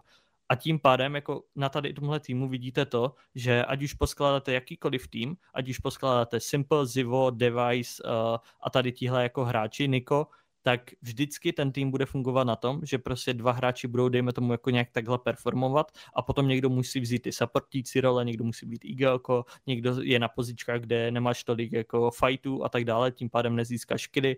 Takže ta, to CS je tak komplexní hra, že prostě ty statistiky v tom týmu nemůže být pět hráčů, co má 1.40 v nějaké 16, je to 16-14 a nemůžou ti hráči mít prostě každý 26 12. To, to takhle nefunguje.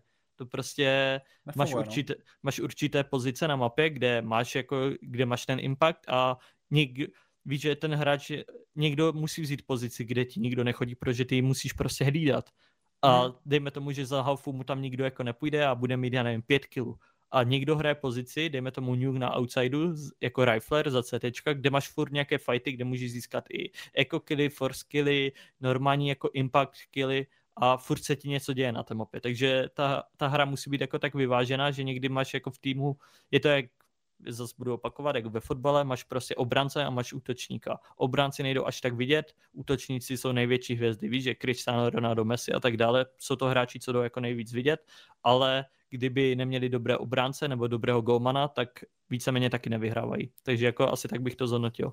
Jo, určitě, jak tomu jenom můžu jako dodat, že jako třeba IGL, když jsem hrál třeba jako v týmech na Mirage, tak většinou IGL bere B pozice, že jo, na CT, tam máš většinou 5-6 kg za halfu a pak za T prostě máš supportící role. Takže já na Mirage jsem třeba vždycky měl skoro úplně hrozný statistiky, ale uh, například třeba na jiné mapě, já si pamatuju Dust 2, to byla moje domácí mapa, kde prostě ten IGL nedělal takový supportící role, jako já jsem nedělal supportící role, jsem hrál long za CT a za T jsem vlastně spíš jako tak běhal, protože ten Dust byla taková běhací mapa a měl jsem jako ten map control v mých rukách a já jsem vždycky performoval dobře, já jsem náhle to mám přes jedna rating a vždycky jsem dokázal tropnout 25 kg a podobně, ale na některých mapách to prostě tak lehký není. A taky je ta jedna věc třeba IGL, že vy když hrajete i za CT, tak vy nemáte jenom fokus crosshair a vlastní hru a, rad, a jako radar vlastně kde je váš spoluhráč a nefokusujete se na svůj crosshair, ale vy se snažíte pořád přemýšlet, co ten enemy tým dělá a radit. Já třeba teďka mám nejčastější prostě, teďka hrajeme třeba Anubis a já hraju Bčkový side za CT a já tam mám jenom pozici, kde prostě skáču na info a koukám před Bčkem. Tam nikdo skoro nechodí, že? Tam prostě nikdo nechodí, buď tam bude B-pop a tam mám šanci zabít maximálně jednoho a už jsem dead a hraje se na retake, a nebo vlastně jenom skáču na info. A já jediný, co dělám je, takže poslouchám info od mých teammateů, kde všichni jsou a snažím se prostě najít nějaký pattern a pomoct tomu. Takže já prostě skáču a najednou slyším, že jsou heavy mid, najednou vím, že jeden je před B nebo něco, tak můžu zkusit vypušovat B s mým teammatem, nebo můžu zkusit stáhnout na mid a prostě jí takhle pomáhat prostě tomu týmu a snažit se jako IGL být tam, kde je vlastně kde se vlastně něco děje a snažit se pro ty kluky něco vymyslet. Já třeba rotnu z toho Bčka řeknu, hele, mám flash na mid, běžte dva na kluz na mid, dávám to flashnu, boom flash, jdou píknout a jako mají třeba killy. A tohle je takový ten impact, který ten IGL má a některé pozice v tom týmu za ty CT jsou fakt jenom o tom, že se fokusuješ vlastně na to, co na to, abys šel zabíjet vlastně, na to, abys šel zabíjet nebo na to, abys šel zvykantrovat ty enemy a to je jediné, co tě vlastně zajímá a zbytek tě prostě posaportí. Třeba jako, jako pozice, já nevím, jako já jsem nehrál AVP, ale jako věřím, že třeba i ta Mirage za CT s tím AVP, že se snažíš prostě číst, kde jsou ty enemy, snažit se jít prostě pro nějaký pík a to hlavně tě zajímá a na Mirage na Bčku, na tom Bčku jim se to CT, tam tě nezajímá nic jiného, že budeš skákat na info. A to je všechno, co vlastně děláš. Takže některé pozice jsou fakt dělané na to, že máš ten impact tím, že prostě jdeš píkovat, tvoji spoluhráči tě zasaportí a máš víc skillu za to kolo, než který skáče jenom BAP. Je to tak, no. Takže jako asi nemám k tomu už co extra dodat, protože jsme tak nějak jako zhodnotili všechno. Ještě bych jako možná tak nějak jako takovou malinkou myšlenku, tak je to, že když jsme se bavili jako o tom tlaku na hráče, tak není to jenom jako od lidí, máte jako tlak i sami od sebe, že chcete jako podat co nej, nejlepší performance, chceme, chcete co nejvíc jako pomoct tomu týmu a poslední jako taková věc, tak je, když se dostanete do nějakého jako špatného období, kdy vám to jako nejde, tak vemte si, že vás to jako strašně mrzí a štve vás to a děláte maximum pro to, abyste se dostali zase jako na nějakou dobrou úroveň a nechcete jako nikdy ten tým táhnout dolů. A do toho jako čtete od fanoušků, co to myslí jako fajn, protože vás jako podporujou a a jako nějak jsou jako emočně v tom s vámi, že jako vám fandí, takže je taky štve, když hrajete jako špatně. A do toho vyčtete jako na internetu, dejme tomu, jak Míša tady zmiňoval ten tweet, že prostě si kapitán a děláš různé jako blbosti místo toho, aby si jako trénoval s týmem, tak vás to jenom jako daleko více zamrzí a jako vůbec ničemu to nepomůže. Takže jako ten tlak potom ze strany, dejme tomu jako buď fanoušku, anebo i lidí, co jako vsází na ty zápasy, to je úplně to nejhorší, protože lidi, co sází na zápasy, tak jsou v tom strašně emočně a vidí všechno jako negativně a když někomu jako prohráme peníze, tak potom má strašné nutkání jít na Instagram a napsat nám, že jsme jako nejhorší na světě, že máme retirnout a že nechápu, jak takový boti můžou vůbec jako hrát CS. A tady tyhle jako zprávy my se jako asi nějak jako naučíme filtrovat a jako už to nebereme zas tak vážně, ale furt vás jako trošku zamrzí a vůbec to jako nepomůže, když máte špatné období a do toho slyšíte že já to můžu jako potvrdit Sampy, když jsme prostě první dva měsíce, tak jsme jako hráli špatně a já jsem začal jako poslouchat od všech hráčů, ne, nebo ne od všech hráčů, ale od všech lidí na Twitteru a podcasty a fanoušky a tak dále, že no měli by vyměnit blogy se bla bla bla bla bla bla, bla. a jak se máte jako potom cítit, když jako čtete tady tyhle komenty, víš, že vy víte, že do toho dáváte jako maximum, a snažíte se a do toho jako čtete tady tyhle komenty, co vám jako úplně nepomáhají a potom je to jenom takové jako docela těžké na psychiku, no. že se jako hráči musí naučit jako pracovat s tím nějak a nebrat si všechno tak jako moc k srdci a někdy to prostě zabolí, no. Jo, jako my jako hráči jsme se to naučili, podle mě, že to nebereme tak, hmm. tolik, tak, tolik tak k srdci, už se naučili prostě některý jako a komentáře prostě skrýt a snažit se prostě od toho jako se uprostit, že vykašlat se prostě na to, je to prostě součást toho sportu. Já si myslím, že i v normálním sportu se to děje mnohem víc častěji, protože tam už prostě ta věková kategorie prostě těch diváků mnohem jako vyšší, tudíž prostě ty lidi si dovolují i víc a na tom e-sportu ještě to není takhle jako tak znát, protože to bude mladý odvětví, mladí lidi se na to koukají, ale super, kdyby jsme dokázali jako scénu takhle tímto stylem edukovat, aby vlastně jsme neměli to toxické prostředí vlastně v tomhle našem sportu. Já ještě jako jestli můžu tak jako taková poslední věc, tak jako dám takovou jako vtipnou historku, co jsem jako uvažoval, jestli mám zmiňovat nebo ne, ale myslím si, že jako dokážu aspoň tak nějak jako lidi budou jako vědět, o čem, o čem jako mluvím, tak je to, kdy my jsme jako měli to období se Zorisem, kdy jsme měli fakt jako špatné období, že to bylo takové, že jsem jako uvažoval nad tím, že ty má tu vůbec cenu a tak dále. Do toho jsme jako od Esuby nevěděli, jestli jako budeme pokračovat nebo ne, protože oni byli takový, že no my jako poskládáme nějak jako sestavu, dáme vám vědět, takže jsme žili docela jako v takové nejistotě. A došel Adej se Zurisem za mnou na TeamSpeak, já nevím, jestli jsem ti to vyprávěl, tu historku, a došli za mnou jako na TeamSpeak s tím, že oni budou chtít jako složit tým a že budou chtít hrát jako pod Esubou. A Adej na mě, že by mě chtěl jako v tom týmu, ale že tam bude Zuris Vipo a že mě chce jako na star playera. A já jenom, že tyhle jako OK, ale já celý život jako teď už hraju jako Vipo a myslím si, že jako mám potenciál jako Vipo, víš, že teď by byla blbost jít jako na rifle, když jsem Vipo, že mi to jako nedává smysl.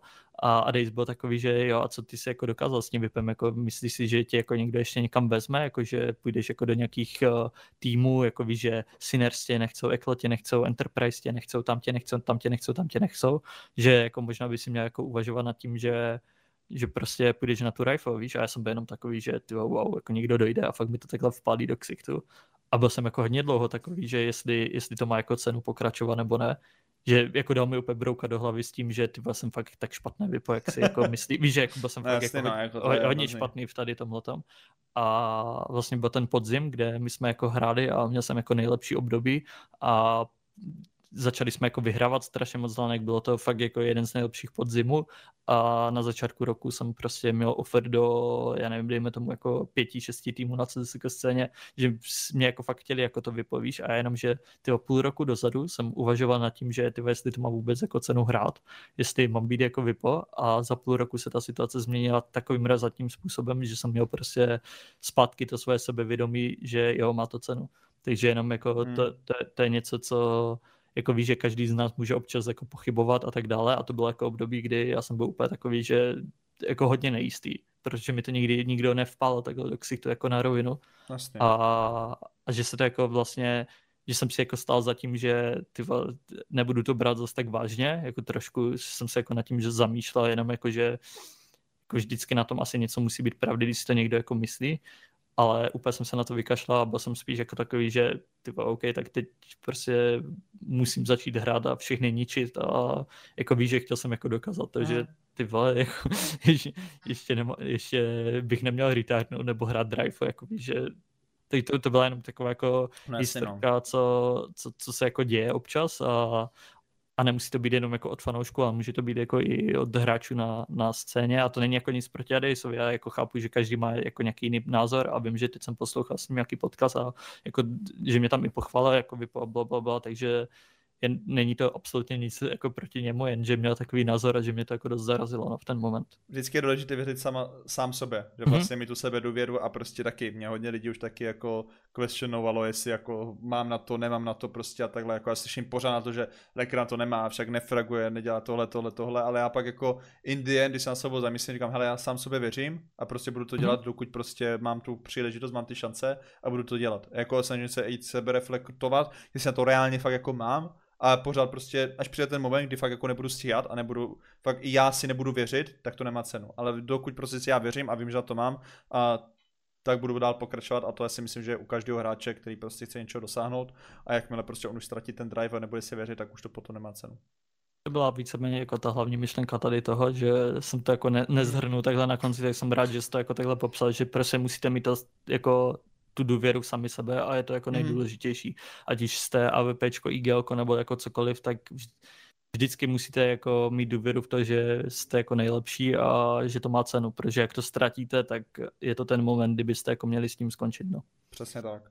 A já bych tohle asi tímto takhle jako uzavřel dnešní dlouhý podcast, který už má, točíme přes hodinu a 45, takže doufám a budeme rádi, jestli jste to poslouchali až teďka do konce. My, na, my ještě nekončíme, my budeme natáčet ještě bonusový uh, bonus, bonus na, na Hero Hero, takže děkujeme všem, kteří nás tam podporují, ale děkujeme i vám všem posluchačům na YouTube, Spotify či dalších audio uh, podcast uh, platformách, nebo jak bych to nazval. A děkujeme vám moc, to bylo asi za mě všechno. Já bych chtěl taky poděkovat, je to insane, my jsme byli takový jako hodně nejistí, co se týče jako Hero Hero a zatím ty reakce jsou jako fajn, reakce i na podcasty jsou fajn, takže určitě napište nějaký koment, protože lidi nejsou zvyklí komentovat v dnešní době a my chceme jako nějaký feedback, chceme jako nějakou diskuzi, ať můžeme odpovídat, trošku se jako můžeme pobavit o nějakých věcech. A kdyby někdo se chtěl zlepšit v CS, tak na Hero Hero najdete naší akademii, kde každý týden vydáváme dvě videa, jedno IGL a jedno AVP a snažíme se tak nějak jako vám pomoct. Má to spoustu výhod, co jsme už jako rozepsali i na tom Hero Hero, což je i náš jako Discord, kde se snažíme být aktivní a vybudovat si nějakou takovou jako komunitu lidí, co se bude zlepšovat. Teď zrovna nám psal týpek, že uh, fajn jako videa, ale že hraje jako Faceit a nemá jako s kým moc hrát.